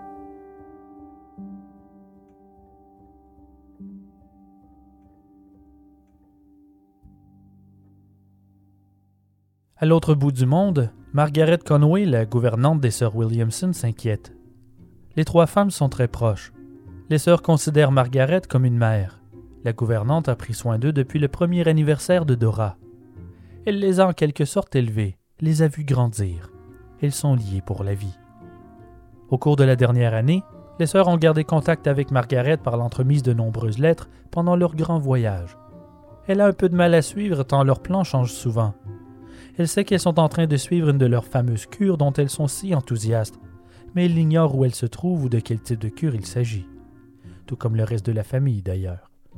Le 30 avril 1911, Margaret reçoit un télégramme de Claire l'informant de leur arrivée à Victoria en Colombie-Britannique. Au départ, elle n'y pense pas trop, mais deux mots en particulier du télégramme ne quittent pas son esprit. Ça l'obsède. Je cite Nous arrivons via le SS Marama le 8 mai, en première classe. Première classe? Pourquoi a-t-elle écrit ça? Ce sont des femmes fortunées. Elles ont toujours voyagé en première classe. Pour elles, c'est la routine. Il n'y voit rien de spécial. Alors pourquoi le mentionner comme une fierté? Ça ne fait aucun sens. Claire n'aurait jamais mentionné ce détail. Elle n'arrive pas à se sortir le télégramme de la tête de toute la journée. Et l'on vient à croire que ce n'est pas Claire qui l'a rédigé. C'est impossible. Ce n'est pas une lettre ordinaire. C'est un appel à l'aide. C'est décidé. Il ira les voir pour s'assurer qu'elles vont bien. Elle arrive à trouver un billet pour faire le voyage en bateau une semaine plus tard. Lorsqu'elle pose pied dans le lobby du Empress Hotel, on l'informe que les sœurs Williamson ont déjà quitté, mais il y a une lettre pour elle. Margaret s'empresse de la lire, mais celle-ci ne donne pratiquement aucune information. La lettre a été envoyée le 2 mai 1911 et l'adresse de retour est au nom de Linda Burfield Hazard, à Olala. Il n'a jamais entendu ce nom auparavant. Encore plus inquiétant est l'écriture. Elle est très étrange. Les mots se heurtent l'un à l'autre, les espaces sont inégaux, il manque occasionnellement des lettres ou des mots, les traits sont incongrus et raides. Si c'est réellement l'écriture de Claire, elle ne va pas bien du tout. La situation est alarmante. La lettre précise qu'elle doit rester au moins jusqu'à juillet, que c'est probablement la meilleure chose à faire, sans préciser où ni pourquoi. Puis elle écrit qu'elle et Dora s'ennuient d'elle et qu'elles ont très hâte de la voir pour tout lui raconter. Qu'elle ne peut pas. Qu'est-ce qu'elle cache qu'elle ne peut pas dire? Elle décide d'écrire au docteur en retour pour essayer d'en apprendre plus. Elle reçoit une réponse rapidement elle apprend que les sœurs sont en fasting dans un sanatorium en construction et que bientôt, elles pourront s'installer chacune dans leur cabine individuelle à la campagne. Margaret ne sait pas trop quoi en penser. Elle n'a jamais entendu parler de fasting. La manière dont Linda décrit la gravité des états de Claire et Dora ne la rassure pas du tout. La santé mentale de Dora serait gravement affectée et elle serait en train de perdre lentement la mémoire. Mais que se passe-t-il? Rien de ce qu'elle lit ne fait de sens pour elle elle doit absolument les voir et leur parler. Elle quitte Vancouver au Canada pour Olala à Washington en date du 1er juin 1911. À bord du bateau, un homme l'approche et se présente. C'est Samuel Hazard, l'époux de Linda. Il est venu pour elle. Elle est aussi surprise qu'heureuse de le voir, mais sa joie est de courte durée. Il l'informe qu'il va l'accompagner jusqu'au sanatorium. Margaret demande ensuite comment vont Dora et Claire. Il répond a priori que Dora va bien, mais qu'il a de mauvaises nouvelles au sujet de Claire. Les deux s'assoient sur un banc et Samuel poursuit. Il y a quelque chose que je dois vous dire. Le ton désinvolte de Samuel entra Margaret pour les années à venir. Rien dans son intonation annonçait la terrible nouvelle sur le point de sortir. Claire est morte et démente. Je suis désolé. Il lui annonçait ça comme s'il lisait une liste d'épicerie. Margaret explose en sanglots. Elle sent son cœur se broyer dans sa poitrine. Comment est-ce possible? A-t-elle bien entendu? L'annonce est si inattendue qu'elle a du mal à croire qu'elle a bien compris. Son monde s'éteint sous d'épais ténèbres. Tout ce qu'elle peut faire, c'est rester assise et pleurer. Après la terrible annonce, Samuel se retourne et se plonge dans ses documents. Il n'offre pas de ses condoléances, ne tente pas de la consoler. Rien. Il relève occasionnellement le regard de ses lectures et lui offre finalement un mouchoir. Il est froid, presque inconscient de la détresse de Margaret. Elle ne s'est jamais sentie aussi seule de toute sa vie.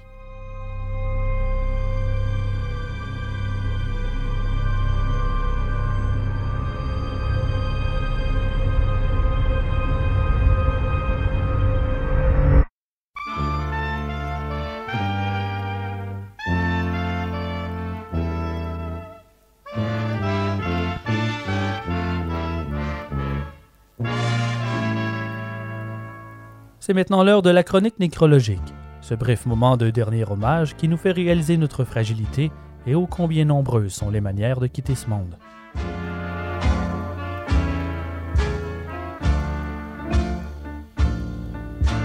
Sigurd Steinson est un roi viking qui a régné sur les îles écossaises de l'an 875 à 890.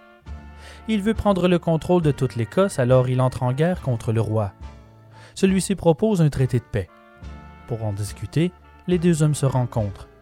La conversation s'envenime et les insultes fusent. Puis Sigurd se lève et attaque le roi Maël Breite. Il lui coupe la tête, l'attache à la selle de son cheval comme un trophée et repart au galop.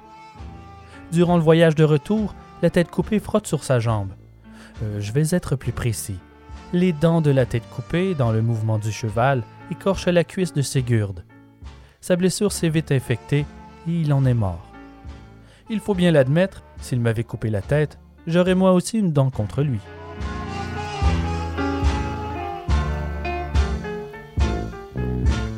Le samedi 6 février, un couple du Michigan accueille la famille et les amis à la maison pour un shower de bébé. Au cours des célébrations, ils annoncent le sexe de leur enfant à naître en tirant un canon. Oui, oui, un canon. Mais les choses ne se passent pas comme prévu, et la poudre noire explose. Le canon se fracture et éclate, projetant des éclats de métal sur tout le terrain. Un morceau du canon s'est envolé sur plusieurs mètres avant de pénétrer la poitrine d'un invité. Evan Thomas Silva décède de ses blessures à l'hôpital il avait 26 ans. Et après, on me demande pourquoi je ne veux pas d'enfant.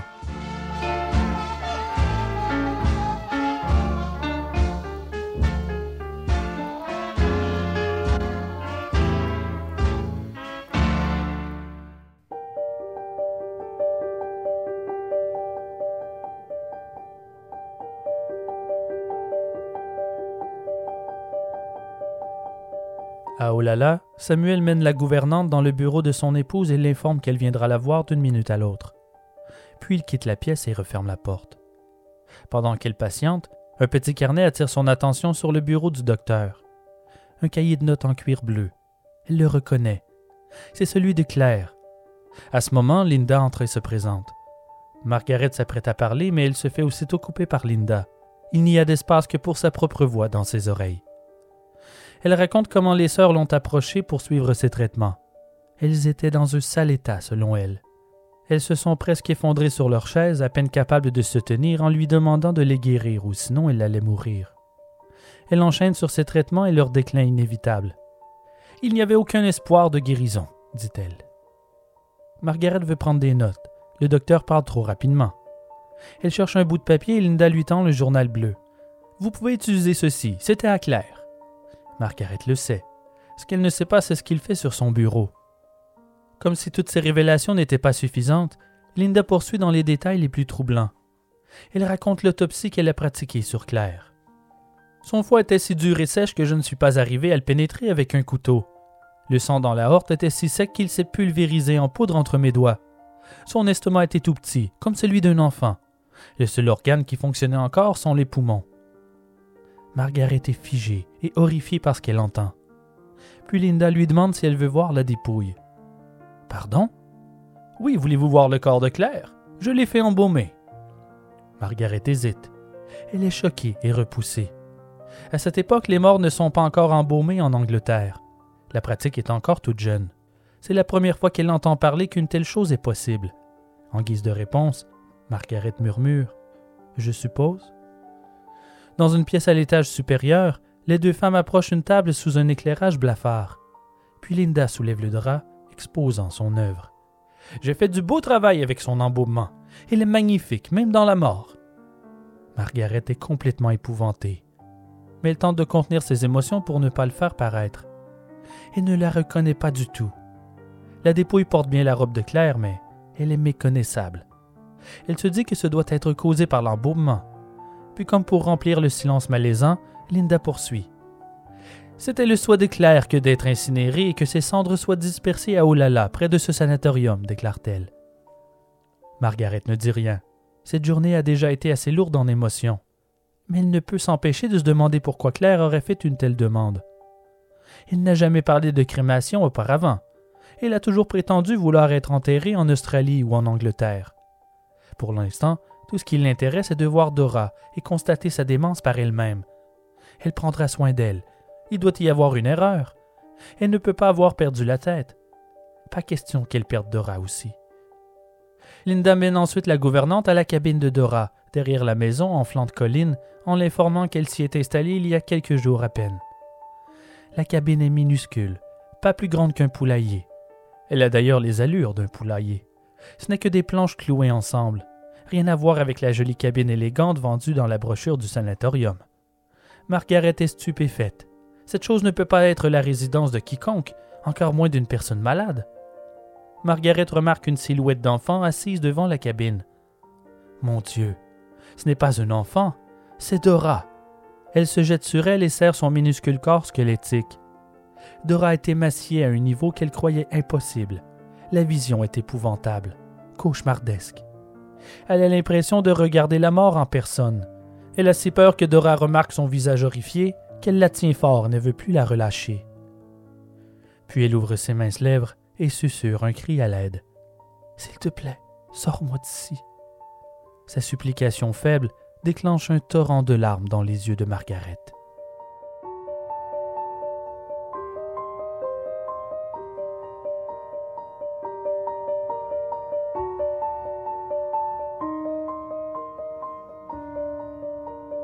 À la nuit tombée, les Hazard insistent pour que la gouvernante dorme dans la maison. Il l'installe dans le lit de Claire au grenier, là où elle a lâché son dernier souffle. Elle déteste laisser Dora seule dans sa cabine à l'extérieur, mais celle-ci a affirmé que ça lui allait pour l'instant. Malgré son appel à l'aide, Margaret est dépassée par l'allégeance de Dora au docteur et son traitement de fasting. Elle souffre, elle veut s'en aller, mais en même temps elle continue d'affirmer que le traitement est pour son bien et qu'elle se sentira mieux lorsque tout sera terminé. Le lendemain, Margaret lui demande à voir son corps, mais elle refuse, de manière catégorique. L'infirmière m'a bien dit de ne pas te montrer. Tu me trouveras hideuse. Je vais de mieux en mieux, jour après jour. Je ne veux pas que mon apparence actuelle te choque, dit Dora. La gouvernante ne comprend pas sa réticence. Elle est confuse et inquiète. Hier, elle voulait s'enfuir et Aujourd'hui, elle prône l'efficacité de son traitement, persuadée que sa santé s'améliore. C'est à n'y rien comprendre. Elle sait que Linda lui a rendu visite à la tombée de la nuit. Elle a persuadé Dora que tout allait bien et qu'il ne fallait pas s'inquiéter. Le docteur est une femme intelligente et ne laisse rien au hasard. Ou peut-être disait-elle vrai. Dora serait démente.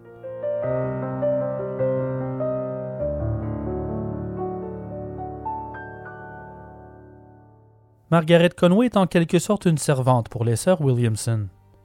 Elle est engagée pour faire ce qu'on lui demande et elle a toujours respecté son rang.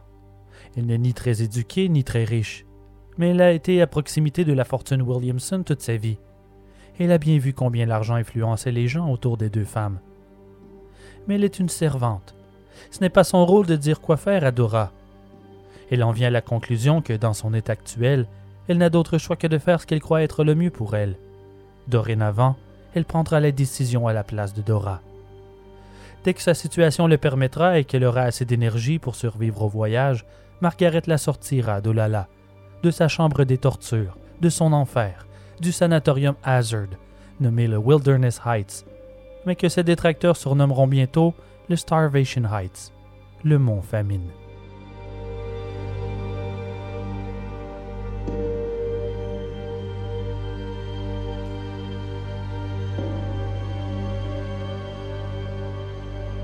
Margaret n'est pas la seule à rendre une dernière visite à Claire. En apprenant la nouvelle par une lettre envoyée par Linda le 22 mai, John Herbert, un oncle des deux sœurs, saute dans le premier train, direction Olala. Le voyage se passe bien. Il est toutefois sous le choc d'apprendre le délai entre le décès de Claire et la lettre pour l'en informer. Linda affirme qu'elle n'avait pas l'adresse et que Dora ne voulait pas que la famille soit mise au courant des traitements. Le visage de John est rouge de colère et de tristesse. Il ne comprend pas. Il ignorait qu'elles étaient malades. Il demande si Claire savait qu'elle allait mourir. Oui, elle savait depuis au moins une semaine auparavant, répond Linda. J'ai dû lui dire que je ne pouvais rien pour elle, ajoute-t-elle. Elle l'informe que Claire a déjà pris tous les arrangements pour ses funérailles et que des fonds ont été transférés pour payer son hébergement au sanatorium. John demande à nouveau pourquoi personne ne l'a contacté, sachant qu'il pouvait être sur place en moins de quelques heures. Il aurait pu l'aider avec toutes ces procédures. Linda répond que la décision a été prise par Claire, mais il n'en croit pas un mot. C'est complètement absurde. Il est blessé. Il aurait tant voulu être au chevet de sa nièce dans ces moments difficiles. Puis il demande de quoi elle est décédée.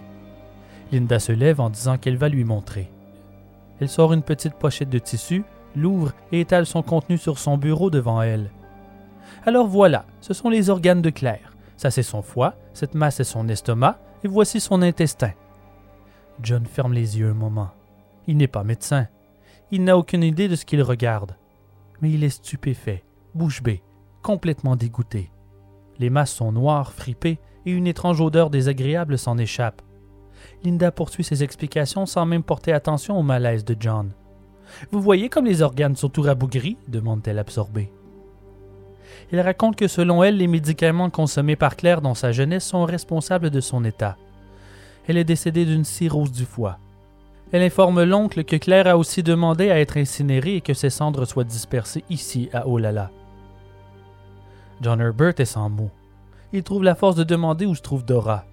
Il apprend qu'elle est mentalement affectée, incapable de s'occuper d'elle-même. Elle lui a interdit d'écrire des lettres ou de s'occuper de ses affaires car son épuisement est trop sévère.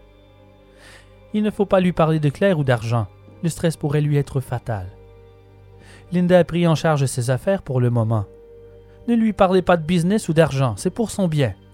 D'ailleurs, elle a demandé à passer le reste de sa vie ici, dans ce sanatorium, affirme Linda. Puis elle l'emmène ensuite voir Dora. Il n'en revient pas de sa légèreté lorsqu'il la serre contre lui. Il relâche un peu son étreinte de peur de lui briser les os comme de la paille. Il estime qu'elle ne pèse pas plus de 50 livres. Il doit se rendre à l'évidence, elle n'a pas l'air bien du tout. Elle est si maigre qu'il a du mal à croire qu'elle arrive à survivre. Toutefois, elle lui semble tout à fait saine d'esprit. Après à peine quelques minutes, Linda entre dans la cabine et demande à John de la laisser se reposer. C'est assez d'excitation pour une journée, déclare-t-elle. Les funérailles de Claire ont lieu le lendemain. Dora se fait dire qu'elle est trop faible pour faire le voyage et devra pleurer sa sœur depuis le sanatorium. Le cercueil est ouvert pour la cérémonie. John voit sa dépouille pour la première fois. Mais il est sous le choc une fois de plus. La femme dans le cercueil n'est pas claire. D'abord, le corps n'est pas maigre et émacié comme il s'attendait. Puis pour la couleur des cheveux, les traits du visage, ses formes, rien n'y fait. Ça ne peut pas être clair, et il le dit au docteur. Elle le rassure et confirme que c'est bien elle, mais il n'en croit rien. Comme il n'a pas vraiment d'argument, il décide de se taire.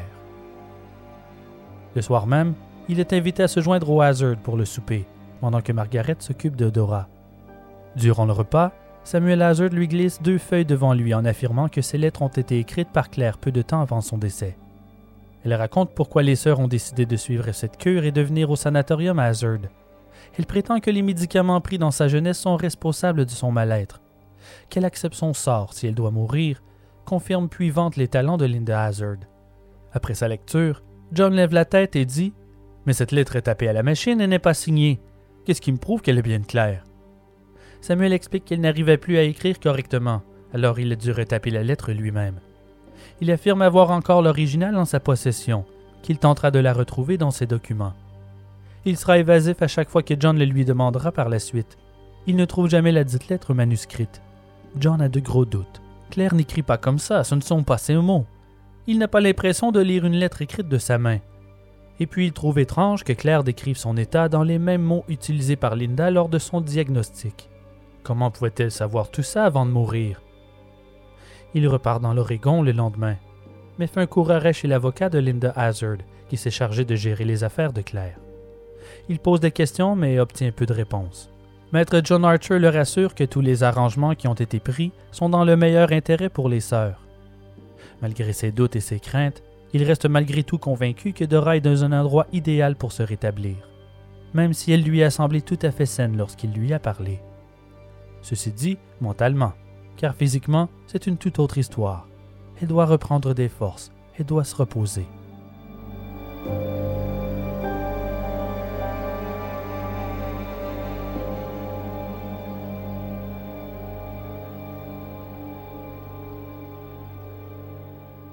Tous les matins, c'est la même histoire. Dora tient à marcher seule jusqu'à la maison pour suivre ses traitements et prendre son repas. Si on peut appeler ça un repas. Les gens du village sont habitués, mais ils sont incapables de ne pas regarder l'affreuse scène. Le corps squelettique de Dora tentant tant bien que mal de marcher les quelques mètres qui la séparent de la maison. Inévitablement, elle trébuche et tombe à plat ventre à mi-chemin. Elle se relève du mieux qu'elle le peut sur les brindilles qui lui servent de jambes, nettoie sa robe de deux trois coups de main, puis continue. Margaret a bien essayé de l'aider à quelques reprises, mais à chaque fois, Dora se choque. Elle ne veut pas de son aide. Elle n'est pas une invalide. Elle est une femme fière, alors Margaret a cessé de l'offrir. Après son lavement douloureux pour la nettoyer de ses toxines, on lui donne un bain très chaud et on la frotte avec de l'huile de noix de coco. Après cette séance de deux heures auquel Margaret n'a pas accès, c'est l'heure du repas. On sert à Dora son bouillon de légumes, quelques pois verts et occasionnellement une tomate écrasée. Mais elle n'arrive plus à manger de la nourriture solide. Elle a du mal à avaler les petits pois. Elle est trop faible pour mâcher. Alors elle retire la peau des pois avec ses ongles pour manger la chair. Margaret déteste l'heure des repas. Elle a l'impression que Dora ne sait plus comment manger.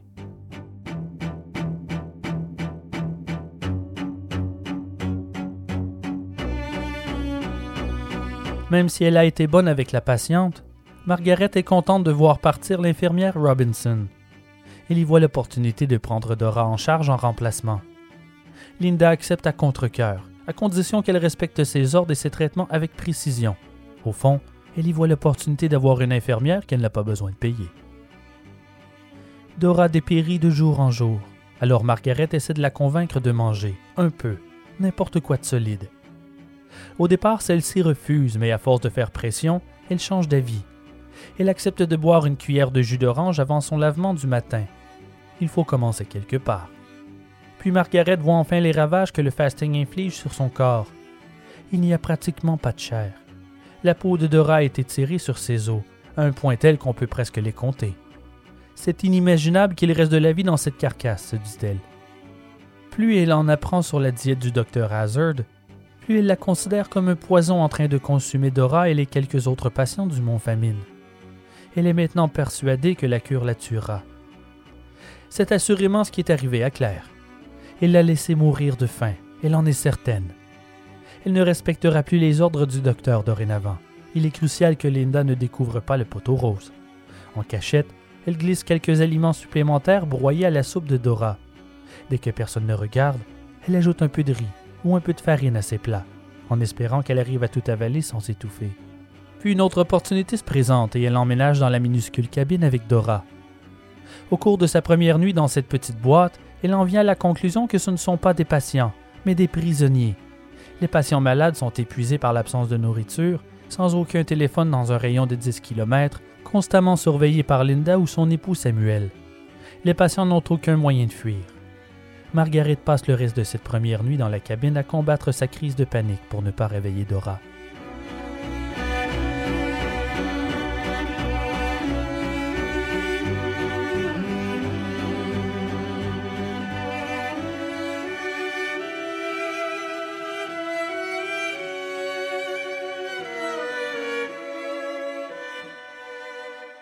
La même semaine, elle tombe sur une preuve, par pur hasard. En cherchant un livre à lire à sa protégée, elle le voit, posé là sur le bureau de Samuel. Un document signé de la main de Dora. Elle a signé une procuration à Samuel Hazard. Elle cache le document dans sa poche et retourne à la cabine. Dis-moi ce que tu sais sur ce papier, demande-t-elle à Dora. Est-ce que tu sais ce que tu as signé? Samuel lui a expliqué qu'elle était trop faible pour prendre en charge ses affaires et ses retraits bancaires. Si elle lui signait une procuration, il pourrait l'aider et faire ce dont elle a besoin pour elle. Elle devait faire envoyer un montant de 583 dollars à un oncle à Toronto. Samuel a dit qu'il s'en chargerait. Mais lorsque Margaret lui fait lire les documents, elle réalise que la demande est pour un transfert pour Samuel et non pour son oncle. Il a modifié les papiers pour retirer l'argent. Dora se met à pleurer.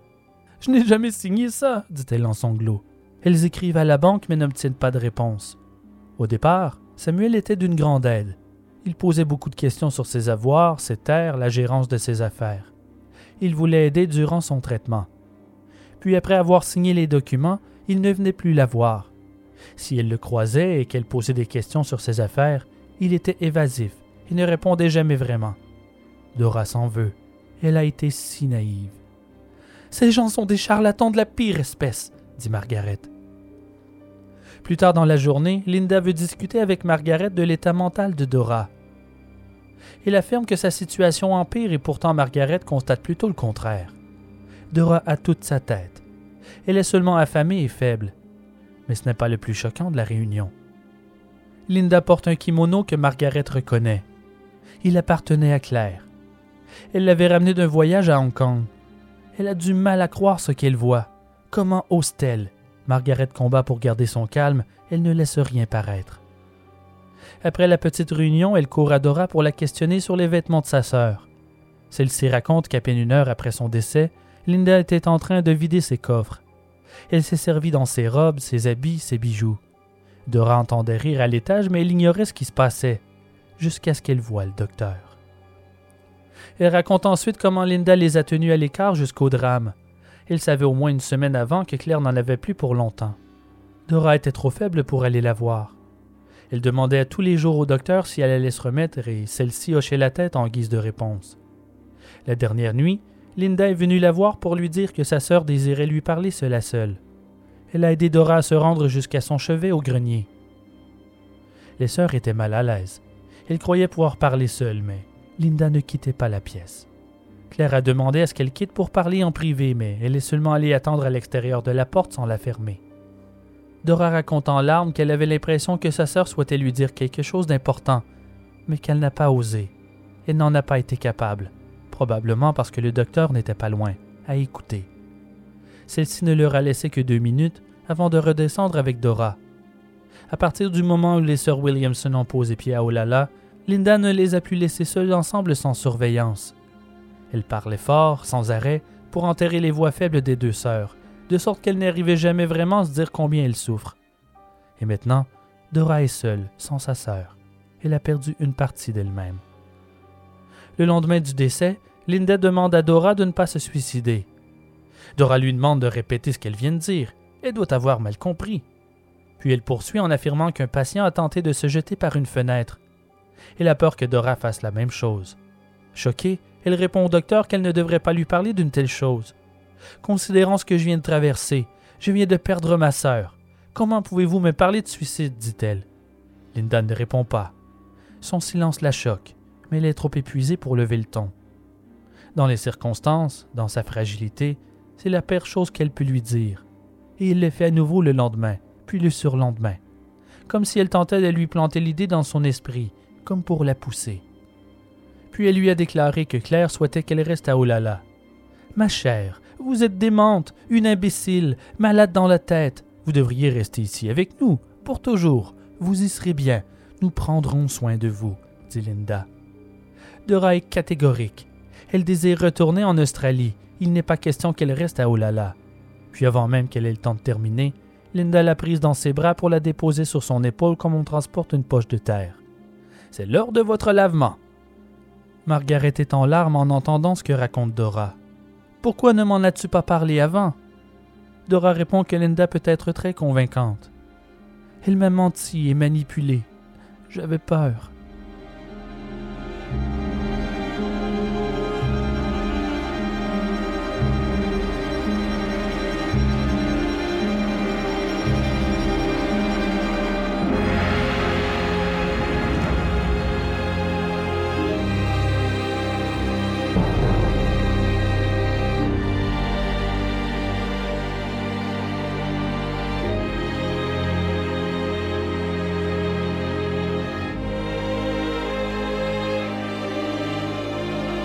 Margaret a un plan pour sortir Dora de son calvaire, mais pour l'instant elle est trop faible. Elle ne survivrait pas au voyage. Elle doit d'abord reprendre des forces et recommencer à manger. Au cours des jours puis des semaines qui suivent, Margaret attend des lettres qui n'arrivent jamais. Par peur que les Hazard cachent les enveloppes qui leur sont destinées, elle va elle-même à la boîte aux lettres un matin pour découvrir qu'elle a été cadenassée. Celle-ci lui répond que c'est le service postal qui a instauré une nouvelle règle que toutes les boîtes aux lettres doivent être cadenassées dorénavant. Toutefois, quelques jours plus tard, elle tombe nez à nez avec le postier par hasard. Il y a deux lettres pour elle. Puis elle lui demande pourquoi ils sont maintenant obligés de verrouiller la boîte aux lettres et celui-ci confirme ses doutes. Personne n'a jamais exigé ça. Linda lui a menti. Lorsqu'elle la questionne, celle-ci explose de rage. Margaret n'a d'autre choix que de s'excuser et de promettre qu'elle ne touchera plus à la poste. Dora n'est pas prête et doit faire attention. Linda ne doit se douter de rien. Mais le temps presse. Elle a recommencé à manger un petit peu en cachette, mais pas encore assez. D'ailleurs, elle a aussi commencé à perdre ses cheveux. Puis il est évident que Dora n'est pas la seule patiente dans sa situation. Une fois, alors qu'elle donne un coup de main aux infirmières pour emmener des patients à leur chambre, une d'entre elles se sur un appel à l'aide dans son oreille, alors que personne ne regarde. S'il vous plaît, Miss Conway, amenez-nous avec vous. Nous sommes prisonniers ici. Margaret promet de faire tout ce qui est en son possible. À des kilomètres de là, l'infirmière Sarah Robinson se sent coupable depuis son départ de Olala. Elle sait que quelque chose cloche au sanatorium. Lorsqu'elle apprend la nouvelle du décès de Claire, elle décide qu'elle ne peut plus garder le silence. Elle doit faire quelque chose. Elle retourne à Olala le 18 juillet 1911, sous prétexte qu'elle voulait rendre visite à ses anciens collègues et à quelques patients. Dès que l'opportunité se présente, elle approche Margaret et lui dit Il est temps pour Dora de partir d'ici avant qu'il ne soit trop tard. Il y a des choses que vous ne savez pas à propos de son traitement. Les deux femmes se sont éloignées pour discuter à l'abri de regards, puis Sarah déballe son sac. Claire n'est pas la première victime de la cure de jeûne de Linda Burfield Hazard. Elle raconte un cas qu'elle a traité en mars 1910. Un dénommé Earl Edward Erdman.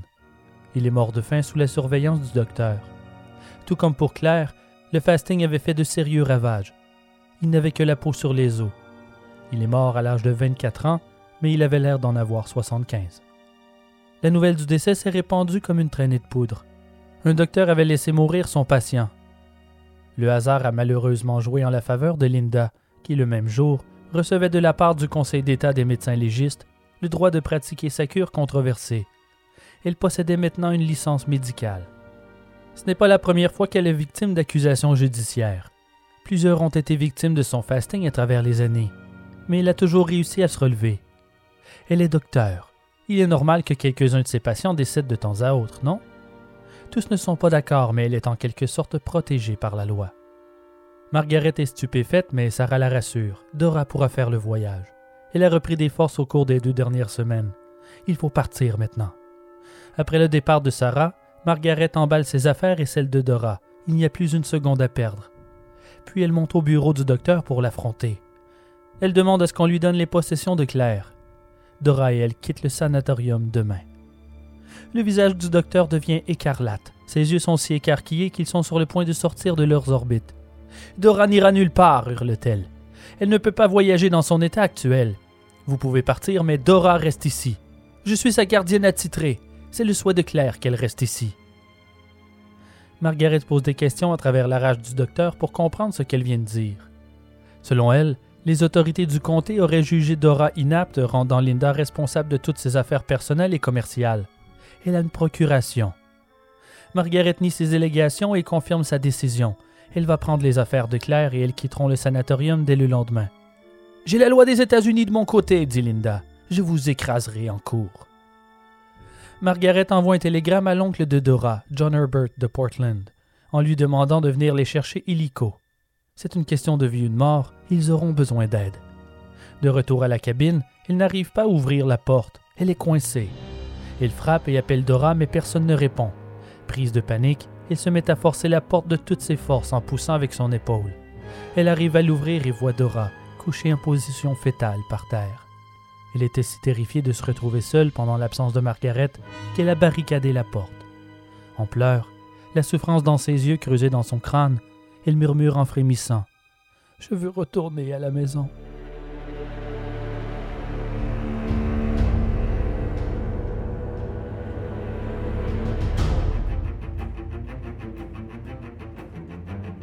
John Herbert arrive au sanatorium le 19 juillet en fin de journée. Ils organisent la fuite. Ils partiront à la nuit tombée. Dora a peur que Linda ne la laisse pas partir, mais John répond qu'elle est venue ici de son plein gré. Elle est en droit de quitter quand bon lui semble. Au moment venu, Linda les attend devant la maison. Elle approche d'un pas ferme, mettant une lettre à John. Elle affirme que son avocat lui a fortement suggéré de ne pas les laisser partir avant qu'ils aient payé les frais de son hébergement. La lettre est une facture de 2000 dollars, ce qui équivaut à environ 55 000 dollars américains aujourd'hui, dont il reste un montant de 700 dollars à payer. Pour l'époque, le montant est exorbitant et John le fait savoir avec colère. Linda répond Écoutez, je suis docteur, spécialisé en fasting. Je suis une professionnelle. Je suis en droit de charger comme bon me semble pour mes services. Si je le voulais, je pourrais charger bien plus. John n'a pas la langue dans sa poche. Il accuse les Hazard d'extorquer de l'argent aux vulnérables et aux infirmes. Il la traite de criminelle. Elle rétorque qu'elle est une guérisseuse. Samuel, plus calme, les invite à s'asseoir pour en discuter. Les négociations durent plusieurs heures. Dora accepte de payer les frais, peu importe. Elle veut seulement partir d'ici. John réussit malgré tout à négocier que les Hazard rendent les vêtements, les documents et les bijoux de Claire. À la surprise générale, Linda accepte. Mais certains bijoux restent introuvables. Elle prétend qu'elle ne les a pas. Comme il est tard, il décide de dormir dans la cabine et de partir au matin. Personne n'arrive à dormir, mais ce n'est pas grave. Ils seront bientôt à des kilomètres du docteur démoniaque et probablement meurtrière. Au petit matin, ils prennent la route. Mais avant de quitter le sanatorium, Linda les arrête à nouveau et demande s'ils ont vu le journal bleu de Claire. Elle voulait que je l'aie, affirme Linda, mais je ne le trouve plus. Vous ne l'aurez pas, lui crie Margaret. Vous en avez déjà assez pris.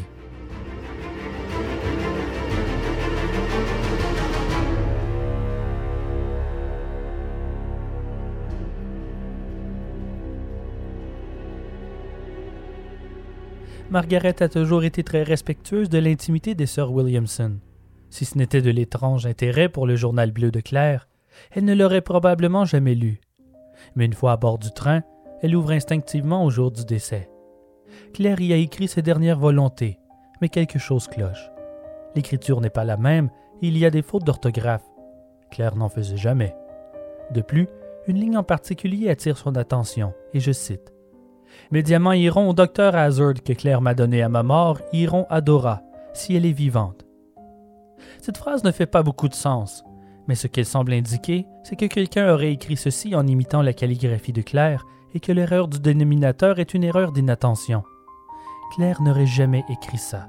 De plus, l'entrée laisse croire que Dora n'en a plus pour très longtemps. Linda Hazard prévoyait laisser mourir de faim Dora aussi. Au moins, elle est sauvée maintenant.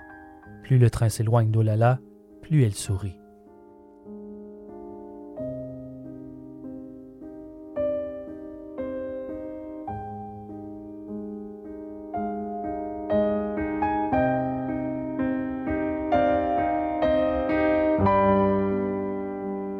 Dora s'installe temporairement dans un hôtel de Tacoma à Washington avec Margaret.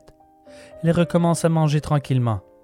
Elle se sent mieux, elle reprend des forces, mais elle est encore faible. Ses premières nuits hors du sanatorium sont empreintes de peur. Elle est constamment réveillée dans la nuit par des cauchemars, mais elle se remettra. Ils contactent le consulat anglais et reçoivent la visite du vice-consul Lucien Agassiz, 36 ans. Elle lui raconte combien Linda Burfield Hazard a tué Claire en la laissant mourir de faim. Elle les a tenues prisonnières à Olala, elle leur a volé leur argent, elle a contrefait des chèques au nom des sœurs et elle les a escroqués pour leurs bijoux. Sans parler de la tutelle. Elle a profité de leur délire causé par la famine pour prendre le contrôle des sœurs et de leur fortune. Elle la décrivent comme un monstre sournois et manipulateur. Agassiz a du mal à croire ses yeux devant l'apparence de Dora. Il promet de faire tout ce qui est en son possible pour emmener la spécialiste du fasting devant la justice. D'abord, il faut faire annuler la tutelle pour que Dora retrouve ses droits. L'audience a lieu en fin juillet. Ils ont engagé l'avocat Frank Kelly.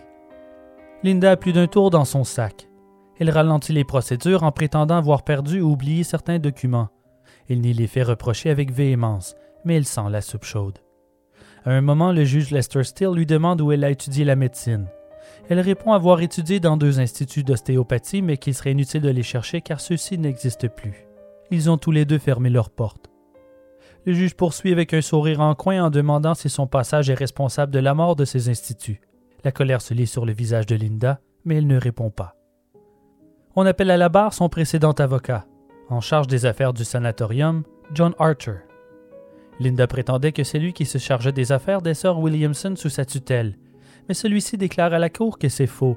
Il n'a jamais été leur avocat. Linda réagit comme si elle était surprise et répond qu'il y a eu confusion quelque part. Le juge fait annuler la tutelle, Dora retrouve ses droits. Il ordonne aussi à Linda de rembourser la somme de 973 dollars, jugeant les frais de ses services exorbitants et exagérés. Puis il fait savoir haut et fort qu'à ses yeux, il n'y a aucun doute que Linda est responsable de la mort de Claire Williamson. Il n'y a qu'elle à blâmer pour la tragédie. Il est possible qu'elle ne réalisait pas ce qu'elle faisait, mais qu'elle est une femme dangereuse. Agassiz et Kelly espèrent maintenant que cette décision ouvrira la porte à des accusations criminelles pour meurtre. Ils ont du pain sur la planche. Ils doivent récolter assez de preuves pour convaincre les autorités du comté de Kitsap, où se trouve Olala, à accuser le docteur au criminel. Ils doivent faire pression. Le comté est pauvre, et ce type de procès pourrait coûter une fortune. Alors ils sont hésitants. Les négociations prennent du temps. Ils doivent accélérer le pas lorsqu'ils apprennent entre les branches que Linda et Samuel planifient prendre la fuite sous prétexte d'aller enseigner sa méthode de fasting à Hong Kong. Les procédures avancent trop lentement. Le comté de Kitsap doit emboîter le pas pour porter des accusations, sinon, elle pourrait leur échapper. Ce qui convainc finalement le procureur est l'origine anglaise des sœurs Williamson. Elles ne sont pas américaines. Ne pas tenir compte du décès de Claire pourrait causer un incident diplomatique international. Le procureur de Kitsap n'a d'autre choix que d'agir. Mais comme ils n'ont pas d'argent pour financer les procédures, ils font une proposition. Si Dora accepte de payer les frais associés au voyagement, à l'hébergement et aux interrogatoires durant l'enquête et les préparatifs, la balance serait prise en charge par le comté. Dora accepte sans hésitation. Si elle doit payer pour faire arrêter la meurtrière de sa sœur, ainsi soit-il. Un mandat d'arrêt est émis. Linda Burfield Hazard est formellement accusée du meurtre de Claire Williamson.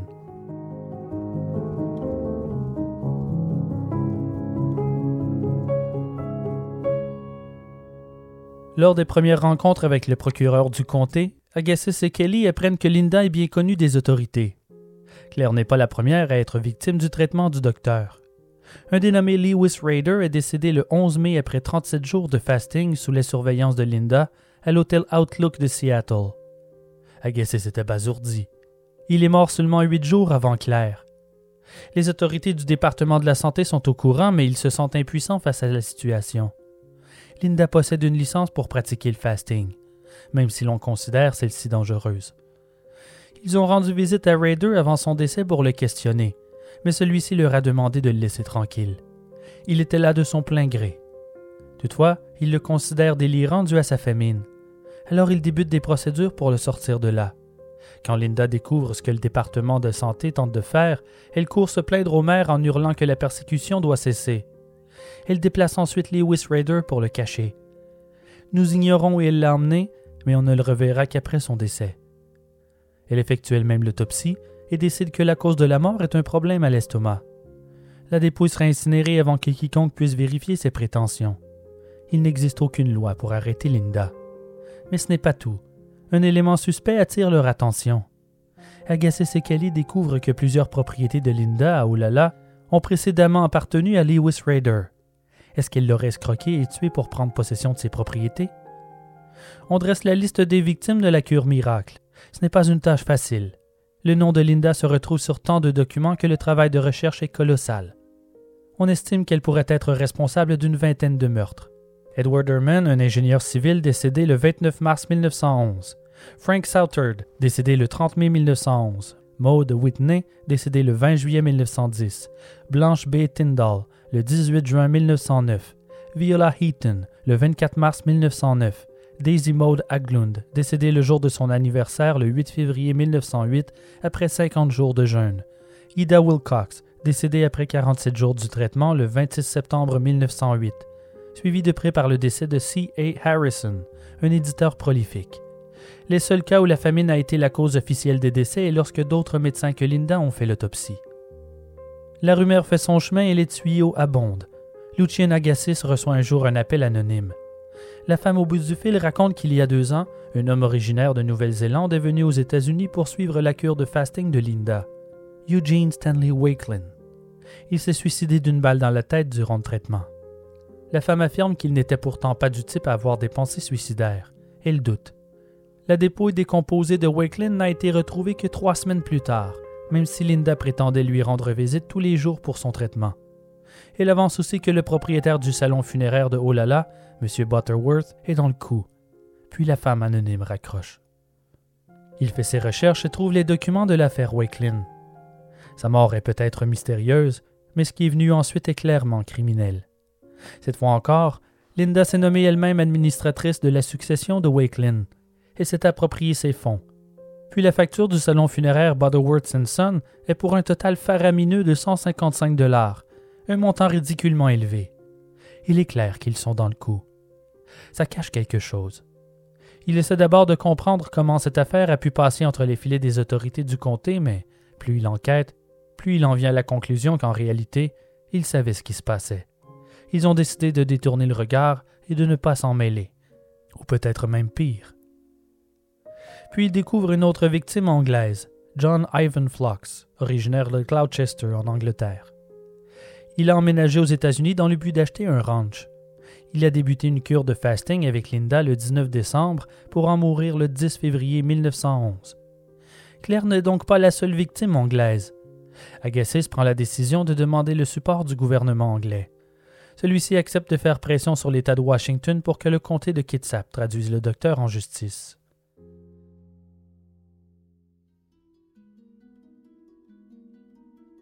Samedi le 5 août 1911, on procède à l'arrestation de Linda, L'événement ne se passe pas dans le calme. Comme toujours, Linda parle, ou plutôt elle crie. Elle déclare qu'elle est persécutée depuis son arrivée à Olala car les médecins sont jaloux du succès de sa cure miracle. Je n'ai perdu que douze patients sur des milliers, hurle-t-elle alors qu'on lui passe les menottes. Elle croit toutefois qu'elle ne passera pas une seule nuit derrière les barreaux. Elle espère pouvoir payer sa caution en attendant le procès. Mais celle-ci est fixée à dix mille dollars. Il est presque impossible d'obtenir l'argent le jour même les banques étant fermées. Il n'a d'autre choix que de dormir en prison pour le week-end. Les autorités le savent, ils ont fait exprès.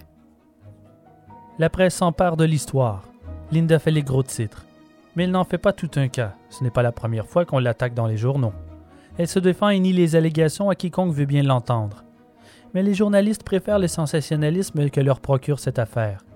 Il ne manque pas une seule opportunité de la définir comme une femme diabolique. Le mardi 8 août, Linda est libérée sous caution sous promesse de comparaître. Malgré les conseils de son avocat, qui trouve qu'elle a déjà trop parlé et qu'elle ferait mieux de se taire, prend la décision qu'elle racontera à la presse sa version des faits. Elle tient à ce qu'ils connaissent son histoire.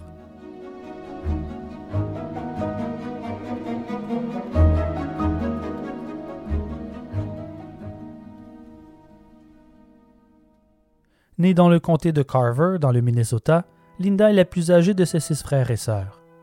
Sa mère, Susan Neal Burfield, épouse son deuxième mari, Montgomery Burfield, suite au décès du premier durant la guerre civile. La famille déménage dans le comté d'Ottertail en 1878. Les Burfield sont végétariens. Leur vision d'un régime sain façonne les croyances de Linda dès son plus jeune âge. C'est d'ailleurs dans son enfance que Linda affirme que son intérêt pour la médecine alternative est apparu. Montgomery, bêtement, est persuadé que ses enfants ont besoin d'un docteur, même s'ils ne sont pas malades. Il croit qu'un bon docteur peut déceler les problèmes de santé avant que ceux-ci causent problème. C'est à ses yeux de la prudence, tout simplement. Le docteur l'a convaincu que les enfants souffraient de parasites intestinaux. Il prescrit un médicament, la pilule nommée Blue Mass.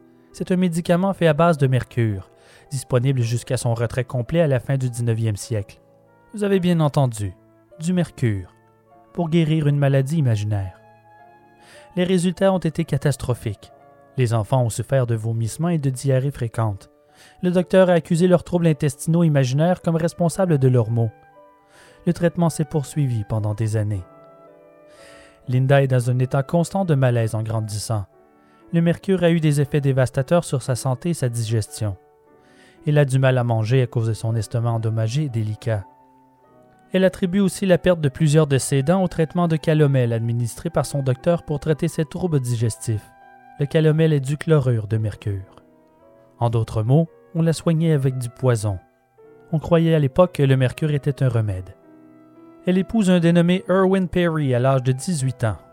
Un mois plus tard, son père décède écrasé par un tronc d'arbre à l'usine de papier. Il avait 60 ans.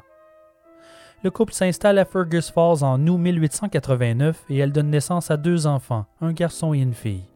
Quelques années plus tard, le couple se divorce, ou plutôt, Erwin Perry disparaît. Linda prétend devant la cour qu'il les a abandonnés sans laisser de traces. Le divorce est finalisé seulement à l'automne 1992, considérant que l'on n'a toujours pas retrouvé Erwin. Il semble avoir disparu pour de bon. Par la suite, Linda envoie ses enfants vivre avec leur grand-mère. elle a de nouvelles ambitions. Elle a découvert le fasting et elle compte bien en devenir une spécialiste. Elle n'a plus d'intérêt pour la maternité. Elle part en quête de l'ultime cure. C'est cette séparation qui cause des querelles entre Linda et sa fille Mina. Elle n'accepte pas que sa mère la rejette ainsi pour une carrière médicale. Elle coupe les ponts. Mina ne veut plus lui parler. D'ailleurs, dans son testament, Linda ne lègue qu'un dollar à sa fille, qui le prend comme une claque au visage. Bien évidemment, les gens parlent. Tous ont de sérieux doutes sur la disparition de Erwin. On croit Linda responsable. Comment une femme ayant été abandonnée par son époux avec deux enfants à sa charge décide ensuite d'abandonner les enfants à sa mère? Ça ne fait pas de sens. Mais aucune enquête ne sera lancée pour retrouver Erwin. Linda devient infirmière et étudie l'ostéopathie. C'est le livre The Gospel of Health, écrit par le docteur Edward Hooker Dewey, qui change sa vie à jamais. Le livre fait la promotion du fasting. Suite à quelques expériences avec le jeûne qui se sont avérées des succès, il publie un deuxième ouvrage intitulé Le plan sans déjeuner. Elle contacte le docteur et devient son élève. Ils ne sont toutefois pas d'accord sur tout. Linda insiste sur le fait qu'un lavement est le meilleur moyen de se nettoyer des parasites, tandis que Dewey croit plutôt qu'il faut laisser la nature suivre son cours. Linda lance son propre cabinet au centre-ville de Minneapolis et les affaires vont bien. Selon ses dires, des cas incurables par les pratiques médicales classiques se sont rétablis grâce à son traitement de jeûne. Ce n'était que le début.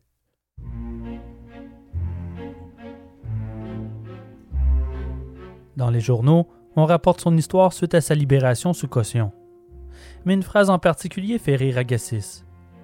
Elle avance qu'elle n'a eu aucun problème avec la justice durant ses années à Minneapolis. Agassiz est persuadé du contraire.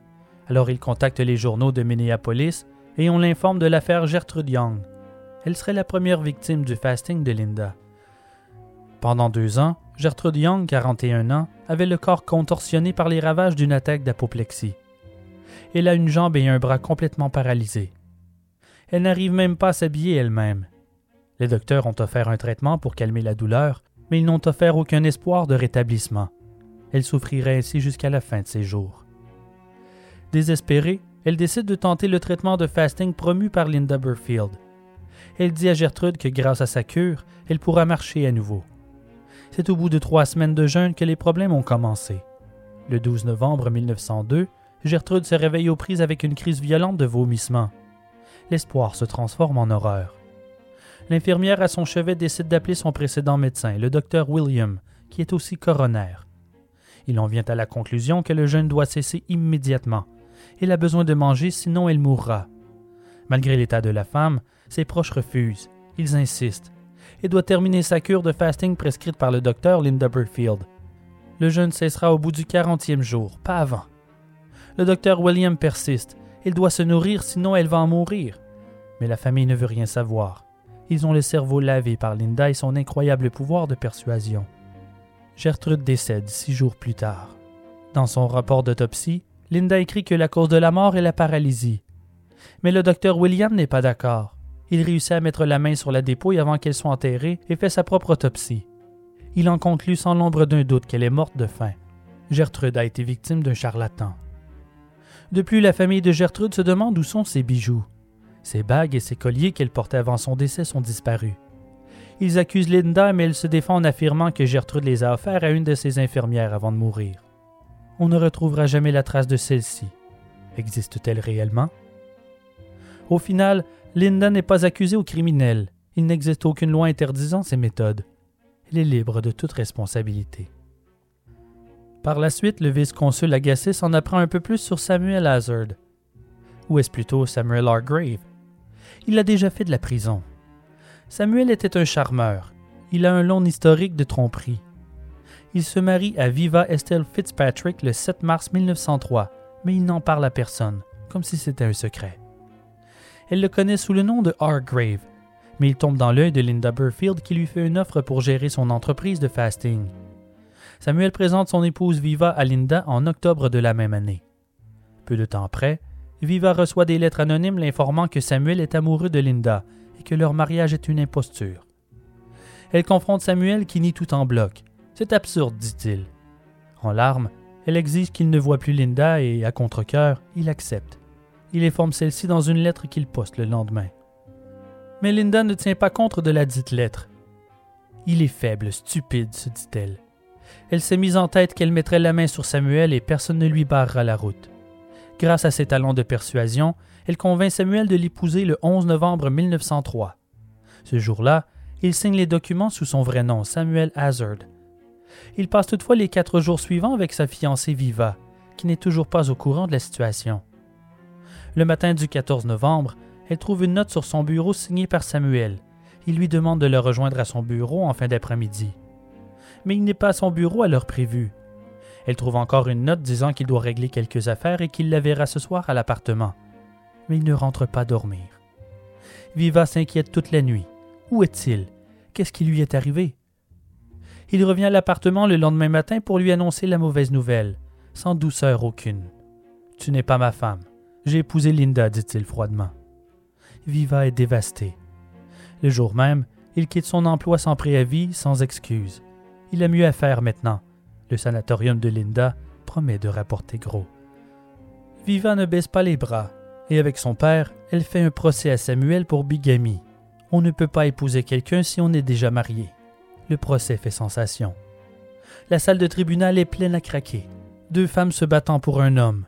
Les curieux abondent. Linda contre-attaque et prouve que Viva et Samuel ne se sont jamais mariés. Ils n'étaient que fiancés. C'est ainsi que Viva apprend que les documents de son mariage sont introuvables. On découvre plus tard que le commissaire les a détruits. Peut-être que Linda est plus puissante qu'il n'y paraît, mais ils n'arriveront jamais à le prouver. Il est clair que Linda utilise son influence pour ruiner la vie de son adversaire. Puis, prenant tout le monde par surprise, une femme prétendant être l'épouse de Samuel refait surface. Par un télégramme envoyé depuis New York, elle informe la Cour qu'elle est toujours mariée à Samuel et qu'il n'y a jamais eu de divorce. Nous ne possédons pas de preuves, mais les rumeurs disent que c'est Linda qui a retracé sa femme. C'est une vendetta contre Viva. Ceci annule bien sûr son mariage aussi, mais ils pourront se reprendre une fois la poussière retombée. Après cinq heures de délibération, le jury déclare Samuel coupable de bigamie. Il reçoit une sentence de deux ans. Derrière les barreaux, la querelle se poursuit. Au départ, Samuel reste fidèle à Linda, mais Viva continue de lui rendre visite espérant regagner son cœur. Puis elle reçoit un télégramme lui annonçant qu'elle vient d'hériter d'une petite fortune d'un oncle de Californie. Voilà ce qui manquait pour convaincre Samuel de revenir. L'appât du gain, le seul argument pouvant faire flancher le charmeur. Lorsqu'il l'annonce à Linda, elle sort de la prison en larmes. Samuel est libéré le 30 octobre 1905 après un an et demi d'emprisonnement. Tout ce temps, ses moindres demandes ont été financées par Viva. Même lorsqu'il avait mal à une dent, c'est Viva qui a payé le plombage en or. Elle était une épouse de rêve pour un prisonnier. Samuel, par contre, n'a pas changé d'une miette. À sa libération, au lieu de rentrer vivre avec Viva, il cogne à la porte de Linda Burfield. La saga est terminée. Linda a gagné. Ils disparaissent ensemble pour bâtir ce qui deviendra une entreprise prospère de traitement par le jeûne. Et disparaître est le cas de le dire. Nous ignorons tout des premières années du couple. Ce n'est qu'au printemps 1906 qu'ils réapparaissent, le jour du lancement de son cabinet à Seattle. Au cours des années suivantes, les affaires vont bien. Linda a autant de persécutions contre sa cure que de supporters, lui permettant une certaine balance, l'empêchant de sombrer. Samuel s'occupe de la gestion, Linda entourloupe les patients. Le reste du temps, Samuel reste Samuel. Il trompe Linda avec de nombreuses concubines, à répétition. La discorde au sein du couple est évidente mais comme elle a su le prouver par le passé, elle ne le laissera pas partir. Ah, et je ne vous ai pas parlé des nombreuses fraudes, des chèques sans fonds, des escroqueries, de contrefaçons, des nombreuses accusations criminelles de Samuel. Ce serait trop long. Mais il va sans dire qu'il est une crapule de première, un arnaqueur et un menteur. Tous des traits de personnalité pouvant servir les intérêts de Linda. D'une certaine manière, ils sont pareils.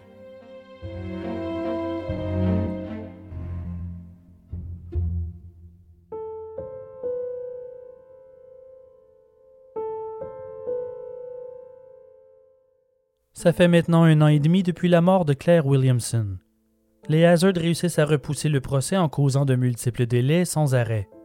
Mais ce temps sert à agacer ses maîtres Kelly pour récolter plus de preuves et monter un dossier en béton. Ils espèrent d'abord pouvoir la faire accuser de trois meurtres, celui de Claire, celui du patient anglais Ivan Flux et le patient de Nouvelle-Zélande Stanley Wakelin. Mais la cause se concentre finalement que sur Claire, faute de preuves. Les meurtres de Flux et Wakelin resteront à jamais impunis.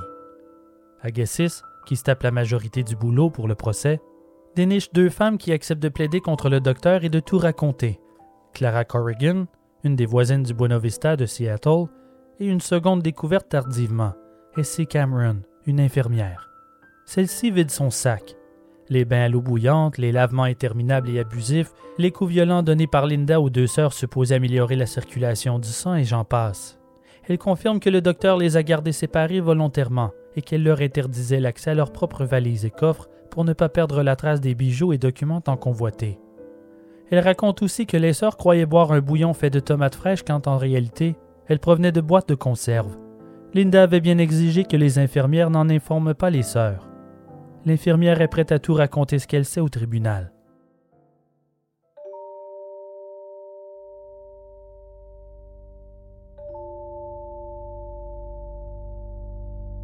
Comme elle l'a fait toute sa vie, Linda cache son désespoir profondément et ne laisse rien paraître, faisant son entrée au tribunal le nez en l'air.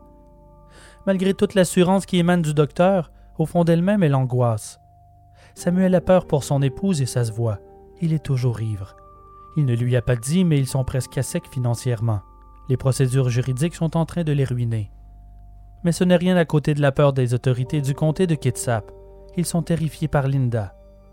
Elle est une femme qui a le bras long. Ils croisent les doigts pour que tout se passe bien et que le procès ne s'étire pas outre mesure. Ils n'ont pas vraiment les fonds pour un procès de cette envergure. Ils n'ont pas d'autre choix. La couronne anglaise a fait pression, ils doivent éviter un incident diplomatique. Le procès pour meurtre débute le 15 janvier 1912 à Port Orchard, Washington. Il attire une foule immense de curieux, de journalistes, de supporters du fasting et de familles de ses victimes. Il n'y a plus une seule chambre d'hôtel de libre dans la petite ville, ni non plus dans les localités voisines. C'est un procès sur mesure pour la presse. Scandale, manipulation, fraude, vol, la désécration d'un corps, un meurtre cruel.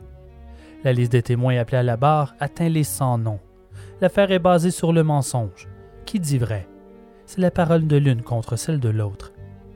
Après une seule journée de procès, des rumeurs se propagent comme quoi quelqu'un du côté de la défense aurait tenté de faire mentir ou taire des témoins et de corrompre des membres du jury. Agassiz découvre que c'est Essie Cameron, l'infirmière, que l'on a essayé de corrompre. Par peur, elle ne divulguera jamais le nom de la personne qui a tenté de la museler. Puis le 20 janvier, le vice-consul Agassiz rentre à la maison et découvre que quelqu'un a brisé une vitre pour rentrer chez lui par effraction. Toutefois, ce qui est le plus étrange, c'est que rien ne manque. Il n'y a aucun tiroir d'ouvert, aucun meuble renversé, rien. Puis il trouve ce qu'a fait le cambrioleur. Agassiz avait entreposé le coffre de Claire Williamson dans sa chambre. La serrure a été brisée et le contenu a été chambardé et pillé. Une valise ayant appartenu à Claire a aussi été forcée. Il n'y a aucun doute que l'auteur du crime est en lien avec les Hazard. Mais que cherchait-il? On ne saura jamais. Puis à nouveau, à un jour de la délibération, quelqu'un tente de soudoyer des membres du jury, sans succès. Un homme a offert de l'argent en échange d'un verdict de non-culpabilité. Une fois de plus, le coupable ne sera jamais démasqué. Les témoins appelés à la barre par Kelly et Agassiz sont solides et crédibles, mais on ne peut en dire autant pour ceux de la défense. Certains y les fait en bloc, tandis que d'autres offrent des témoignages confus et mensongers qui ne font qu'empirer la situation de Linda Hazard. Malgré tout, elle reste confiante. Ce procès est un coup dur pour sa pratique, mais elle est persuadée qu'il sera acquitté. Les derniers jours du procès, durant les plaidoiries, Dora décide d'installer une chaise vide à ses côtés. Elle est pour Claire. Kelly précise dans sa plaidoirie qu'ils ne sont pas seulement là pour juger Linda pour meurtre, mais pour protéger la population des charlatans. Si Linda est libérée, d'autres escrocs y verront l'opportunité de profiter des naïfs et arnaquer les invalides et les personnes sans défense. S'ils acceptent qu'un pseudo-docteur comme Linda puisse agir impunément, d'autres sauteront sur l'occasion à travers tout le pays et au-delà. Le juge Yaki dit au jury que Linda n'est pas une criminelle parce qu'elle n'a pas nourri sa patiente. Si elle a conseillé de ne pas manger, agissant en tant que médecin ayant gagné la confiance de Claire Williamson, et que celle-ci a suivi ses instructions, qui ont résulté en son décès, alors là, c'était un crime. L'acceptation de Claire à suivre un traitement n'est pas une défense. Linda était responsable de son état. Après 20 heures de délibération, le jury est prêt à rendre son verdict en date du 4 février 1912. En moins de 30 minutes, la salle d'audience est pleine à craquer pour connaître le destin du docteur. Au moment où le juge déclare la séance ouverte, tout devient noir. Il y a une panne de courant. C'est à la lueur des chandelles que le verdict sera rendu. Le silence est total. L'audience est fébrile. Linda Burfield Hazard est déclarée coupable d'homicide involontaire. Linda ne réagit pas. Son visage reste de marbre. Dora explose en larmes en entendant le verdict. Margaret et elle se serrent très fort dans leurs bras. Claire a obtenu sa vengeance. Ce soir-là, Linda s'effondre inconsciente, comme si tout son corps épuisé par la défense de sa cure l'avait abandonnée d'un coup. Exténuée de se tenir la tête haute, à crier son innocence, ses nerfs d'acier ont abdiqué. Elle reçoit sa sentence le 7 février. Le juge Yaki la condamne à 20 ans de travaux forcés au pénitencier de Walla Walla.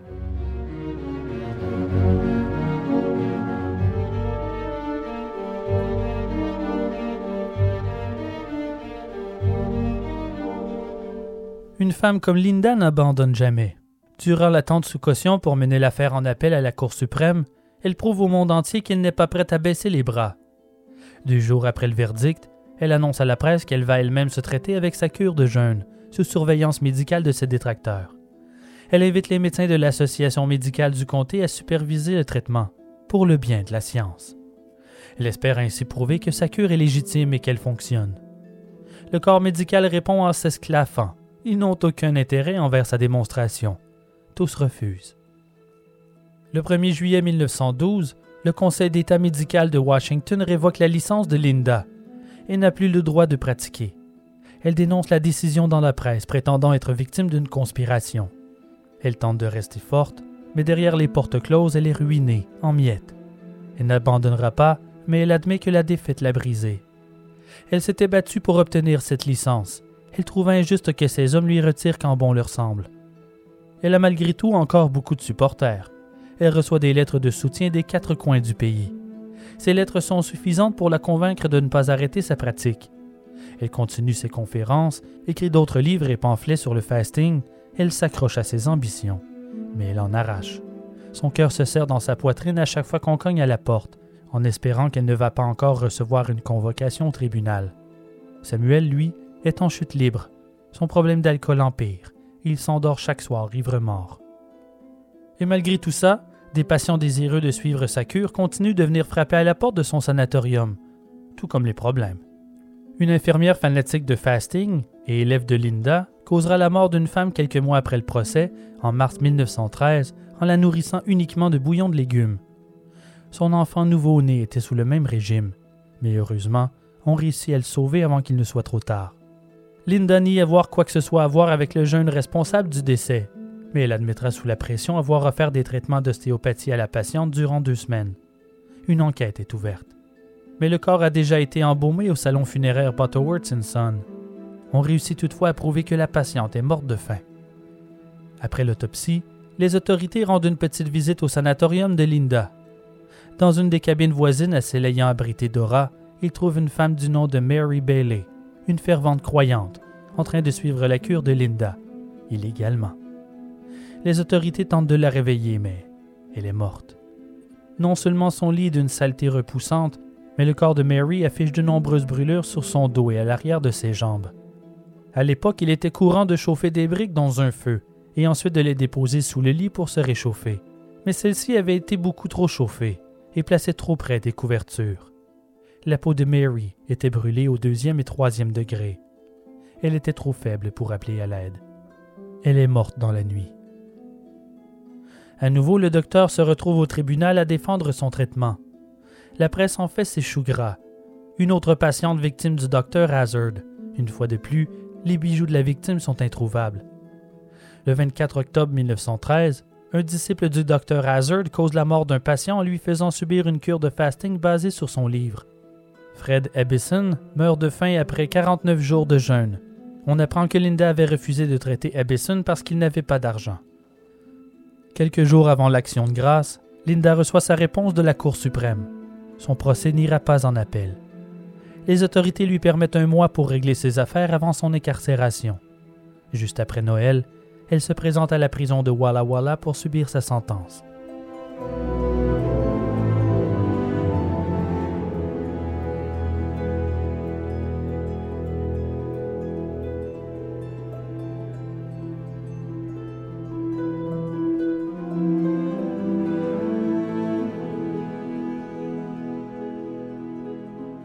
Derrière les barreaux, elle correspond avec des centaines d'admirateurs en provenance du monde entier. Aucun toutefois n'est originaire de l'Australie. Pour protéger sa population, le gouvernement australien bloque toutes les lettres qui lui sont destinées. Aucune lettre envoyée à Linda ne quitte le pays.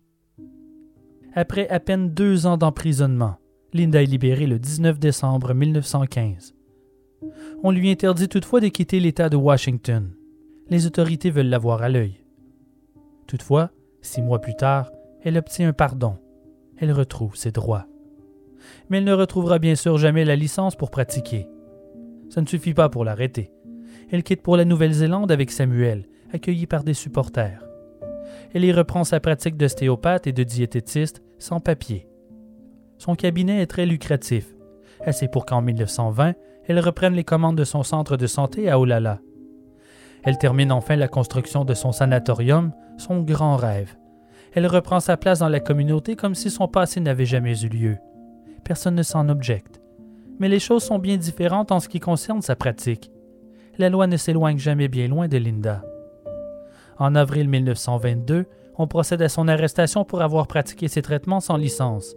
Encore. Puis une seconde fois trois ans plus tard. Elle n'apprend pas. Elle ne reçoit que des contraventions d'une centaine de dollars. Aucune peine d'emprisonnement. En mai 1935, un incendie éclate au sanatorium. En moins de 30 minutes, le bâtiment de ses rêves s'envole en fumée. Fidèle à lui-même, Samuel ne tente pas d'éteindre les flammes outre mesure. Ils sont assurés, dit-il. Trois ans plus tard, Linda tombe malade. Elle va montrer au monde que sa cure de fasting fonctionne, une fois pour toutes. Elle va suivre son propre traitement et se guérir elle-même. Pendant des semaines, Linda reste alitée, à subir les lavements qui sont devenus pour elle une nécessité, à se nourrir uniquement de bouillon de légumes et à hurler ses ordres à Samuel. Linda Burfield Hazard meurt de faim en juin 1938, victime de sa propre cure miracle.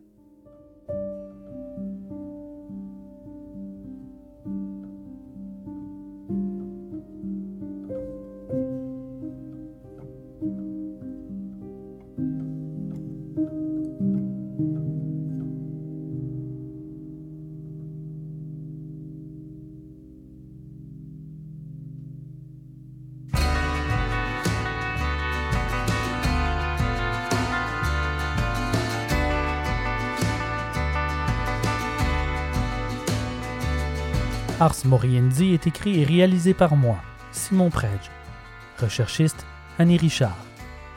Notre histoire est en partie basée sur le livre Starvation Heights, écrit par Greg Olson aux éditions Warner. Merci à choc.ca et un merci immense aux membres de la société secrète d'Ars Moriendi. Si vous souhaitez faire comme eux et aider l'émission, joignez-nous sur Patreon. Pour quelques dollars, vous aurez accès à des exclusivités, des mini-épisodes inédits et les épisodes réguliers avant tout le monde. Tous les fonds serviront à l'amélioration de l'émission. Merci pour votre soutien. Ars Moriendi est aussi un livre publié aux éditions de l'Homme. La mort en héritage, histoire vraie et insolite de meurtres en famille, regroupe certaines des plus choquantes histoires de meurtres intrafamiliaux ou de familles meurtrières que j'ai pu trouver. Disponible en ligne et dans toutes les bonnes librairies, en France comme au Québec. Pour les bibliographies, les trames sonores et des photos en lien avec notre histoire, visitez-nous en ligne au www.arsmoriendipodcast.ca ou suivez-nous sur la page Facebook pour les dernières nouvelles. Je vous rappelle que les trames sonores se retrouvent aussi dans une playlist Spotify pour meubler vos nuits. Merci d'avoir écouté Ars Moriendi et faites attention à vous. Ne vous laissez pas duper par les charlatans et les gourous de la santé. Je ne voudrais pas vous perdre. Memento mori.